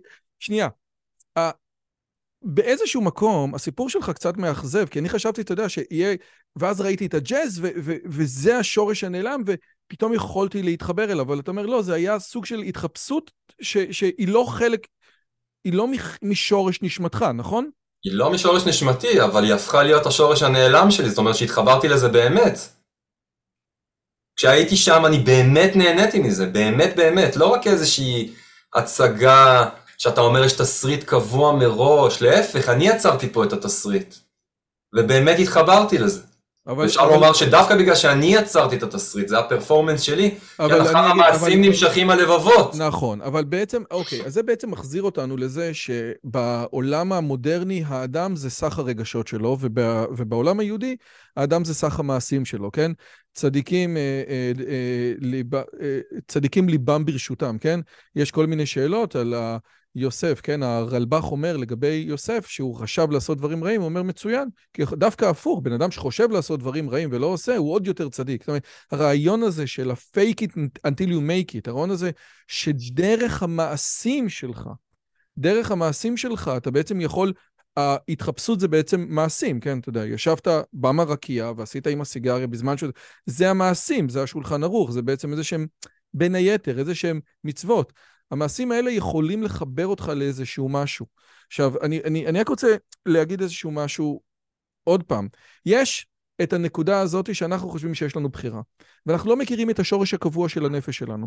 והשורש הקבוע של הנפש שלנו מגיע מאלוהים. והאדם נברא יחידי, וכל עד שלא נבראתי לא הייתי כדאי. בן אדם נברא עם סך של תכונות. והמניפיסטציה של התכונות האלה זה הנוירולוגיה שלו, ו- אה, ומה שקורה לו במוח, וכל הדברים האלה, ודברים שהוא עבר עליו בתור ילד, והאפיגנטיקה, ואיזה חיידקים היו לו בת- בת- בת- בצוואר הרחם. אלוהים מחליט את זה באלף ואחת דברים. וזה מגיע אלינו לתוך שורש קבוע של הנשמה שלנו. ועד שאנחנו לא מוצאים את השורש הקבוע של הנשמה שלנו, שזה התפיסה האותנטית, אנחנו כמו אותו אביחי שמתפוצץ לו הראש בחנות הזאת של התו השמיני, כן? וברגע שאתה מוצא את השורש הקבוע של הנשמה, יש לך חירות, יש לך שקט, יש לך קול דממה דקה. אני כזה, אני לא כזה, נכון? זה, זה קודם כל. עכשיו, הדבר הזה, החירות הזאת, בעצם אומרת, תקשיב, אתה נולדת עם רוק אלטרנטיבי, שקשה לי להאמין שזה ככה, אבל בסדר, אתה נולדת עם רוק אלטרנטיבי, ופתאום החירות למצוא את מי שאתה באמת, הייתה מהלך של איזה שקט. בעצם הבחירה החופשית היא פיקציה, כי אני בעצם אשמע עכשיו בריטני ספירס, שאגב, אני נולדתי עם בריטני ספירס. אה, אה, לא נורא, תמיד אפשר לעשות תשובה. זה בדיוק מה שרציתי להגיד לך על רדיואד. אה, אתה מבין? ואין לך באמת בחירה חופשית, כי, אני, כי אתה תשמע רדיוארד ואתה תשמע, אני לא יודע מה... וזה יהיה מעיק, זה יהיה מעיק, זה יהיה מעיק. אין לך באמת בחירה בתוך העולמות האלה. ואז יש לך את השורש נשמה, וזה אוקיי, זה מגניב, אני זורם איתך. ואז יש פה עוד משהו שהוא שורש נעלם, שיש דברים שאתה לא יכול שלא משורש נשמתך, כמו ג'אז, או במקרה שלי כמו מטאליקה, כן? או, או, או, או אני, אני לא יודע איך אני, איך אני אתרגם את זה לעולם דתי, כן? אני לא יודע מה, לימוד גמרא. אני... יש דברים שלא משורש נשמתך, אבל דרך ההתחפשות, דרך לעשות בפועל, אתה יכול להתחבר אליהם באמת. והנקודה הזאת היא נקודה שבה אפשר לשחק עם מה שנקרא בחירה חופשית. זה, זה, זה, אפשר להגיד משהו כזה? כן. זה לא, זה לא רק לשחק עם הבחירה החופשית, היא הופכת להיות דומיננטית דווקא בגלל שיש לך עכשיו את ה... אה, אה, הרי הבחירה כשלעצמה היא משהו קונטינגנטי, הוא, הוא, הוא, אפשר לומר אפילו חסר ערך, אי אפשר לתפוס אותו. אנחנו אנשים וזה עובר. כאילו אנחנו עוברים מן העולם, אנחנו ארעיים וזמניים. ומה שבדרך כלל קוראים את הפטליזם של רב צדק, ואז אומרים זה מבטל את הבחירה. יכול להיות שבשלב הזה זה מה שקורה, אבל קודם כל חשוב לומר, כמו שאמרנו, שזה נותן חירות מאוד גדולה, ואחר כך לבוא ולהגיד שזה דווקא פותח את המשחק מחדש, זה נותן עוצמה מאוד מאוד גדולה לבחירה שלך. כמו שאמרתי, רב צדוק הוא ההוגה שאני מכיר, מכל אלה שאני מכיר, שנותן את העוצמה הגדולה ביותר לבחירה של האדם, ליצור פה, לחדש בתורה, להשפיע בעולמות העליונים, ומתוך זה גם להשפיע פה בעולם התחתון, לשנות את כל הדברים מעיקרם. ו- אבל החירות הזאת, עוד פעם, הדוגמה שלך היא מקסימה לגבי החנות מוזיקה או הסגנונות, אבל שאני רוצה להביא אותה לתוך העולם הדתי, כן? זה בן אדם שהוא כן צריך לעשות לשון הרע, הוא לא שומר נגיעה. אתה יודע, סליחה שאני מוריד את זה, לת... החירות הזאת, אתה יודע, מה, אתה יודע, אה, אה, סתם, הרבי מקרלי, הרב קרליבך, כן? שהאותנטיות שלו היה לבוא עם גיטרה ביום, בתשעה באב לכותל, כן? שוודאי שאסור, ודאי שאסור כלי נגינה, בוודאי שלא בכותל, כן? זאת אומרת, אז הנה, יש לנו פה איזשהו בן אדם שהוא עילוי בלתי רגיל בישיבת לייקווד, ובעצם הוא מוצא איזשהו רעיון, איזשהו, איזושהי אותנטיות, אבל האותנטיות שלו לא כל כך מתחברת עם ההלכה. כאילו, בס, ב, בסופו של דבר, זה המאבק, נכון? יש לי אותנטיות, לרב קרליבך, אתה יודע, שהוא מגיע לכל ההיפיז האלה, כן? היפלח. כן, יש לי אותנטיות, אבל היא מתנגשת עם השולחן ערוך, כן? אגב, גם השולחן ערוך מתנגש עם השולחן ערוך, אבל האותנטיות שלי, כן, אני עצמי עכשיו, מה שאלוהים ברא אותי, יכול להשפיע על העולם ולעבוד את אלוהים בצורה אחרת בעבירה לשמה, כן? ביעל, כן? מה שנקרא באשת חבר הקיני. ומה אני עושה עם זה? כאילו, זה, בסופו של דבר זה מוציא אותי מתוך השולחן ערוך, או, או, או, או, או אם לא, אז על איזה חירות אתה מדבר? Okay, אוקיי, בעולם אז... הדתי. קודם כל מה שתיארת, אני לא, לא מכיר מספיק את הרב קרליבך כדי לומר מה היה המניע, אני יודע שהוא כן התעסק במי השילוח. שם מאוד, כמו שאמרתי, מאוד, מאוד, הש... ממש אהב אותו. אז שם כמו שאמרתי זה לא הפרדוקס, שם זה פטליזם אקזיסטנציאליסטי של אותנטיות, שם זה שורש נשמה, שאתה יודע שזה מה שהקדוש ברוך הוא רוצה ממך. שם גם אצל מי השילוח הוא לא משתמש בביטוי עבירה לשמה. הוא מדבר על עת לעשות להשם הפרו תורתך, זה משהו שהוא בעצם מצווה. יכול להיות שאתה אפילו חייב לעשות את זה. לא רק באיזשהו כורח, שזה שם אני נדחף על ידי התשוקות שלי אחרי הבירור שלהם, אבל על ידי התשוקות, אלא שזה מה שאני צריך לעשות כי ככה הקדוש ברוך הוא ציווה אותי. אצל רב צדוק זה לא ככה, באמת המושג העיקרי אצלו יהיה עבירה לשמה. בדרך כלל מסתכלים על זה, והוא גם אומר שעל עבירה לשמה אתה צריך כפרה ועונש. בדרך כלל מסתכלים על רב צדוק, וגם בצדק, ואומרים הוא ממתן את מי השילוח, כי הוא מדבר במושגים כאלה, והוא מנסה להכניס את זה לאיזושהי מסגרת הלכתית, הוא גם מתפלפל על זה על ידי כל מיני אה, אה, ראשונים ואחרונים שהוא מביא בנושא, וכמובן הדיונים בגמרא. אה, אני חושב שכמובן יש בזה צד ממתן, אבל יש בזה גם צד שהוא רדיקלי יותר, זה גם לא תחרות, אבל יש בזה צד רדיקלי יותר, והוא מחזיר גם לשאלה של מה אני עושה אל מול ההלכה. מכיוון שהחזרתי לפה את הבחירה, אז ממילא יש גם משמעות לדברים כמו, כמו שולחן ערוך, או כמו הנורמה החברתית שהתקבלה על ידי הבחירה של בני האדם שחיים זה עם זה, ומפרשים את הטקסטים שהם קיבלו ואת המסורות שהם קיבלו מהדורות שהיו לפניהם. אה, אצל רב צדוק אתה יכול לראות, למשל, אני באמת חושב שהעיסוק בידיעה ובחירה הוא בעיקר התמודדות עם הרוע, ייסורים וחטא. אז בואו ניקח למשל את החטא. כשהוא מתמודד עם החטא, אז הוא יכול לבוא ול... אנחנו יכולים לבוא ולהגיד, החטא הוא פשוט רע, ואז אנחנו צריכים להפעיל כלפי זה את הבחירה, וקדימה, לברוח משם, לא להישאר שם יותר. אנחנו יכולים לעשות את התנועה בדרגה שלמעלה ממנה, מהכיוון השני, התנועה של הידיעה, מה שהזכרתי קודם מרב צדוק, שעיקר התשובה שהעיר השם את עיניו שגם הזדונות שעשה היו רצונו יתברך, ואז אני לא צריך לברוח מהחטא, אלא אני צריך לקבל אותו. נאמר פה, אי אפשר לפרט את הכל, שהוא לא יגיד לך משהו שבתאי ללכת לעשות את החטא, כן? אבל הוא כן יגיד לך, זה עיקר התשובה, להכיר בדבר הזה.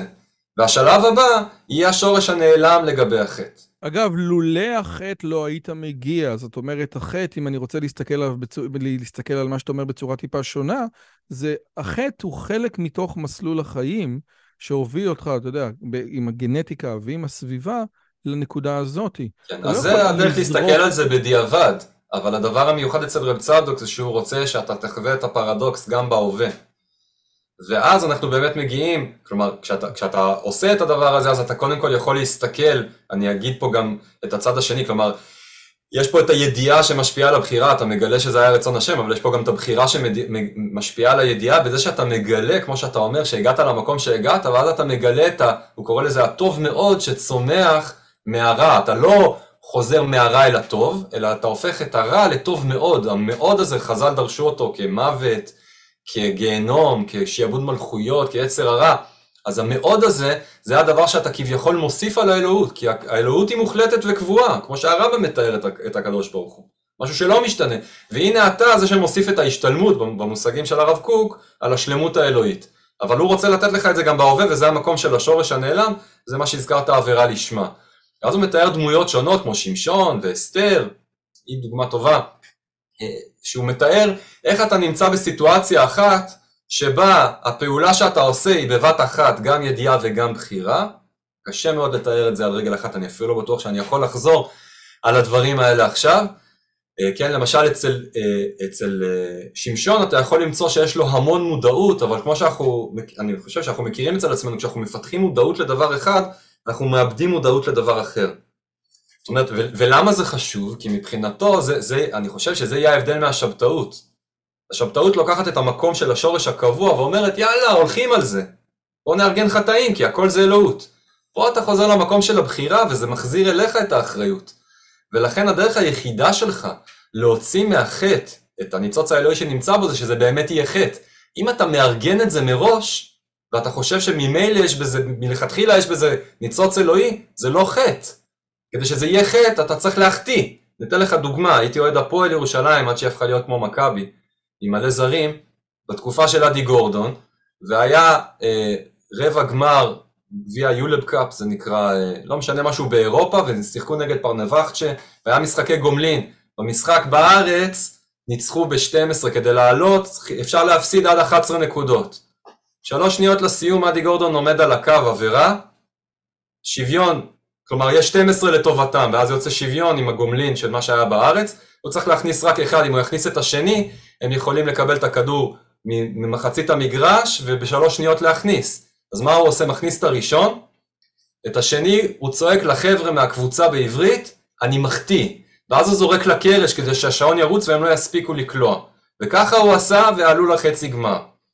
עכשיו אני שואל אותך, כשהוא זרק לקרש, הוא החטיא או שהוא קלע? התשובה שלי זה שהוא קלע, כי לשם הוא כיוון. זה שם טעות. אצל רב צדוק, הדרך שזה באמת יהיה את האפשרות שלך להוציא את הניצוץ מהחטא, זה באמת צריך להיות חטא, אתה צריך גם לאבד את המודעות באיזשהו אופן. שם המקום שנכנס הכל בידי שמיים. אתה פועל ואתה חוטא, וכשאתה חוטא זה באמת חטא, זה לא עת לעשות להשם, זה משהו שאתה עושה אותו, ואפילו במרד. ולכן אתה גם צריך לתת על זה את הדין. מה זה לתת על זה את הדין? זה לא רק איזה נקמה אלוהית, הוא הרבה פעמים כותב שעונש אלוהי זה משהו שבא לתקן אותך, זה משהו שאני יכול לקרוא לו המחיר על מה שאתה עושה. אתה אומר אוקיי, אני הולך על הדבר הזה ואני מוכן לשלם עליו 100 שקל, או את העונש הזה, זה לא משנה, זה לא עונש, מבחינתי זה המחיר שאני עושה את הדברים. ולכן יש איזושהי רדיקליות בעבירה לשמה לעומת עת לעשות להשם, בזה שזה באמת אתה, זה מחזיר את הבחירה שלך, וחשוב מאוד, זה גם מחזיר את האחריות שלך. אני חייב להגיד לך, אני פחדתי מאוד שבשיחה הזאת אני אצא בלי כלום, ואני חושב שאני יוצא עם משהו. עכשיו, אני מאוד מפחד שאני אלך לישון, בבוקר אני אקום, אני אראה שאין לי. אבל אני, אני, יש לי תחושה שהבנתי קצת יותר. יש לי תחושה שבתוך הפרדוקס הזה יש, התחבר לי משהו, אבל זה באמת קשה, זאת אומרת, אני, אני, זה, זה משהו שאני צריך לשבת ולעכל, זה, זה, זה לא פשוט, זה באמת נקודה, כמו שהאנליטים אמרו, אם יש פה נונסנס, אם יש פה אי היגיון, אם יש פה משהו שהוא לא אומר שום דבר, אבל הוא עושה רושם שבאמת בצד הקיומי, כן? בצד הקיומי יש פה איזשהו משהו אמיתי, כן? ההבחנה בין חטא של, של החטאה של אדי גורדון, שאתה יודע למה היא, לבין משהו שהוא אחר לגמרי. יש פה כמה דברים שהם באמת, נראה לי שאני לוקח, שאני אני טיפה מתקדם בחיים. עכשיו, אני, קודם כל תודה רבה על הזמן שלך, זה היה מרתק. אני חייב להגיד לך משהו, אני מקווה שלא תיעלב, הספר שלך הוא כבד, הוא קשה, הוא, הוא, הוא, הוא... איך אני יודע שספר הוא קשה? כי אני מסתכל על ה... הערות שוליים האינסופיות. על הערות שוליים, כן, אני מסתכל על הערות שוליים. וקשה להחזיק בראש. הוא, הוא, הוא באמת ספר של... שנועד לחוקרים, כן? הוא, הוא לא... זה קשה לראות אנשים שיקחו אותו לבית כנסת אה, בזה, כמו חכמים של, אה, אני לא יודע מה, של... אה, בני לאו. של בני לאו. והשאלה היא, נניח שמישהו אה, שמע את השיחה שלנו, והנושא של רבי צדוק מעניין אותו. מה הדרך הטובה להיכנס לתוך המשנה הזאת? אתה אומר, okay. אוקיי. הספר הזה, או שאתה אומר, עזוב, לך, לך לפרי צדיק, או לך למשהו אחר? אוקיי, okay, אז קודם כל, אה, זה באמת, אה, את חטאי אני מזכיר היום. אה, אני באמת התכוונתי, רוב ההוגים שלמדתי הייתי צריך לשבור את הראש ואת השיניים עד שהבנתי אותם, ואצל רב צדוק זכיתי והבנתי, זה השורש הקבוע שלי. זכיתי והבנתי, וגיליתי שאחרים קשה להם רב צדוק, ואחת המטרות שלי בספר הזה הייתה אה, לגרום, לאפשר לאנשים לקחת את הפרדוקס הזה כמפתח, לפתוח בעזרתו את, ה, את התורות הצפונות של רב צדוק, שצפונות להם, וקשה להבין אותו. אז אני אפילו חושב על איזשהו אה, משהו מקוצר יותר. בכל אופן, אה, מי שרוצה בכל זאת בספר, אז אני חושב שאני גם כותב את זה בהקדמה, שלקרוא כן, את המבוא... מה צריך לקרוא בדיוק? כן, לקרוא את המבוא ואת הפרק השני, ואפילו לא עד סופו, ואז uh, יש מפתח מאוד מאוד מפורט, ופשוט לפי העניין. מי שמעניין אותו, נגיד מה שדיברתי עכשיו על החטא, אז יש על זה חלקים בפרק הרביעי, ויש פרק מוקדש לעבירה לשמה. מי שמעניין אותו צדדים יותר קיומיים של העניין הזה, אז יש פרק השוואה לרב נחמן. ואני מאוד מאוד מקפיד במהלך כל הדיונים להפנות לדיונים משלימים. כך שאפשר לעבוד עם הספר, אני חושב שכן. מבחינת ספרים של רב צדוק, נוהגים להתחיל עם צדקת הצדיק, שהוא באמת ספר מאוד מאוד טוב של רב צדוק, אני אוהב את כל הספרים שלו, אבל היתרון שלו זה גם החיסרון שלו, היתרון שלו זה שהפסקאות מאוד מאוד קצרות, לא כולם, אבל יחסית לרב צדוק הם כולם קצרות, אבל זה גם החיסרון שלהם, שהכל מאוד מאוד דחוס. ולכן אני הייתי ממליץ על ספרים אחרים דווקא להתחיל בהם. פרי צדיק לא, הוא ספר לפעמים מאוד מאוד טכני וקשה להבין לאן הוא חותר. אבל נגיד לקראת ימים נוראים, ספר כמו תקנת השווין, שהוא מתדיין שם על התשובה, צריך פשוט נשימה עמוקה, שהוא אסוציאטיבי, אבל בניגוד לרב נחמן הוא הרבה פעמים סוגר את האסוציאציות שלו, רק צריך לנשום עמוק ולראות איך הוא פתח עוד ועוד עוד חלונות והכל נסגר בחזרה, או הרוב. או ספר אחר שעוסק בחוטאים, ישראל קדושים, הוא גם קצר יותר, שרוצה להראות איך כל ישראל באמת קדושים, הוא עוסק שם למשל הרבה בשמשון שהזכרתי אותו קודם. יש גם מחקרים שנכתבו בנושאים ספציפיים, אפשר לחפש אותם ככה ברמבי, ברמביש, בגוגל. אז אנחנו מדברים על צדקת הצדיק, שזה אולי באמת אחד הספרים היותר מפורסמים שלו, ותקנת השבים, שזה ספר פחות מפורסם, כן, יחסית לצדקת הצדיק או פרי צדיק. דמות באמת מרתקת, נפטר באותה שנה של ניטשה. באותו שבוע. אה, כן? כן. ברוך השם, אני מקווה שאת ה-11 שנים האחרונות הוא בילה בצורה יותר כיפית. הוא היה אדמו"ר בשנים האחרונות, כן. זה היה, זה, זה נראה חוויה, אתה יודע, זה, זה... מה עכשיו אחרי העשר שנים האלה של הזה? אתה, יש כיוון אחר ללכת לאיזה אה, מסע אינטלקטואלי חדש אצלך, או שאתה אומר, אני נשאר ברבי צדוק? אה, יש איזשהו רצון כזה, למרות שבינתיים עוד לא מצאתי את שאהבה נפשי, אז אני צריך כנראה לחרוג מהשורש הקבוע לשורש הנעלם, בהקשר הזה. יש דבר ש... אה, אני מאוד רוצה אותו כבר הרבה שנים ובינתיים לא הסתייע, זה ללמד, אני חושב שהספר הוא ארוך בגלל שאני מדבר טוב יותר ממה שאני כותב, ועוד לא מצאתי את הבית הרוחני שאני רוצה או שאחרים ירצו בי. אה, ודבר אה, נוסף שאני הולך איתו הרבה זמן... אגב, אז אם יש פה חוקרים ב... או רמ"חים או דיקנים במחלקות לפילוסופיה או למחשבת ישראל, הנה בבקשה, אתם יכולים להרים את ה... לא, לא רק במחקר, אני, אני באמת פתוח ללמד כל מי שרוצה ללמוד מחשבת ישראל, ש... אה, ישיבות ומדרשות ומכינות וכולי, זאת אומרת, אה, העולם של המחקר זה עולם שהגעתי אליו, ובאמת הספר נחקר, נכתב בשפה כזו, אבל מי שמתגלגל כבר בפרקים הלאה רואה שנגיד הפרק על רב נחמן, אי אפשר להגיד שהוא מחקרי, כבר יותר הגותי נקרא לזה כך. אה, הדבר שאני עוד הולך איתו הרבה, ומנסה הרבה שנים ליישם אותו, צריך כנראה עוד עיבוד, זה לקחת את הפרדוקס להקשר הפוליטי, של ימין ושמאל, חסד ודין, יותר נכון ימין ושמאל, אז זה דין וחסד, והפרדוקס של רב צדוק כדרך חדשה להתבונן בשיח הציבורי הפוליטי שלנו ושל העולם המערבי בכלל, אה, מה קורה כשהולכים יותר מדי לקיצוניות ואיך אפשר אה, לנסות להחזיק את שני הדברים כאחד, כי באמת בכל צד אני מוצא אמיתות מאוד עמוקות, שהופכות לשקר כשהולכים אה, לקיצוניות, אבל במקום סינתזה שבדרך כלל מציעים משהו כזה מישמש, ליצור איזשהו פרדוקס בשיח הישראלי. האמת היא, אני, אחד האנשים שרציתי להביא ועדיין רוצה זה ג'ונתן הייט, שכתב את The Righteous Mind, שבדיוק מתעסק, אגב, עוד גם בהבדלים הפסיכולוגיים, נוירולוגיים, כן, בין הימין ובין השמאל, ומעניין לתת את, ה, את, ה, את האספקט היהודי של השני מהלכים האלה, אבל הפרדוקס. ובאמת, אולי אחד הדברים היותר משמעותיים זה שיש, אפשר לחיות עם פרדוקס, יש איזשהו... אה, סיפור על הרגצ'ובר, שמישהו פעם עליו שאל אותו שאלה קשה מאוד, אז הוא הפנה אותו לאיזה תוספות באיזה, במסכת פסחים, והבן אדם לא הבין. אז הרגצ'ובר אמר לו, מה כתוב בסוף התוספות? הוא אמר, צריך עיון.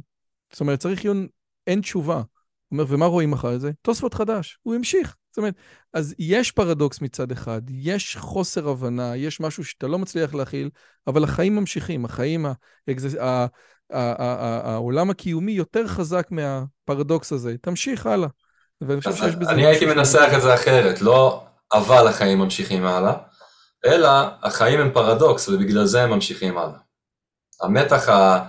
המתח שהפרדוקס יוצר הוא מתח, פור... הוא מתח שהוא עלול ליצור המון קשיים, הוא יוצר המון קשיים, אבל כמו הרבה מתחים שיש לנו בחיים והרבה סתירות שיש לנו בחיים, שם נמצא הפוטנציאל האמיתי של הפריון, כמו מתח חשמלי או מתח מיני או מתחים אחרים. אביחי צור, מחבר הספר השורש הנעלם, מומחה לרבי צדוק, תודה רבה על הזמן שלך, ממש תודה רבה, היה מרתק. תודה רבה לך שהזמנת אותי, תודה. אם הגעתם עד לכאן, מגיע לכם כל הכבוד. אז תנו לי להגיד לכם שלושה דברים קצרים. הדבר הראשון, אם שמעתם משהו בשיחה שמעניין אתכם, שאתם רוצים לקחת הלאה, פשוט ספרו אותו לאנשים אחרים. משהו מעניין שאני אמרתי, משהו מעניין שהאורח שלי אמר, איזשהו רעיון שאתם רוצים לקחת איתכם לחיים, פשוט ספרו אותו לחבר או לחברה. זאת הדרך הטובה ביותר לזכור את הרעיונות מתוך השיחות האלה. הדבר השני, אם אתם רוצים לקחת חלק בקהילה שלנו ולפגוש ולדבר עם אנשים כמוכם, אתם מוזמנים לערוץ הטלגרם שלנו, שווה לכם מאוד. פשוט תראו עוד אנשים שמתעניינים מדברים מגניבים בדיוק כמוכם. והדבר האחרון, אם אתם יכולים, דרגו את הערוץ שלנו באפליקציית הפודקאסטים שלכם, זה יכול להיות בספוטיפיי, באפל פודקאסט או בגוגל פודקאסט, זה תהליך קצר של שתי שניות, הוא מאוד מאוד יעזור לנו להפיץ את הבשורה הלאה. שיהיה לכם כיף גדול וכיף בשיחה הבאה.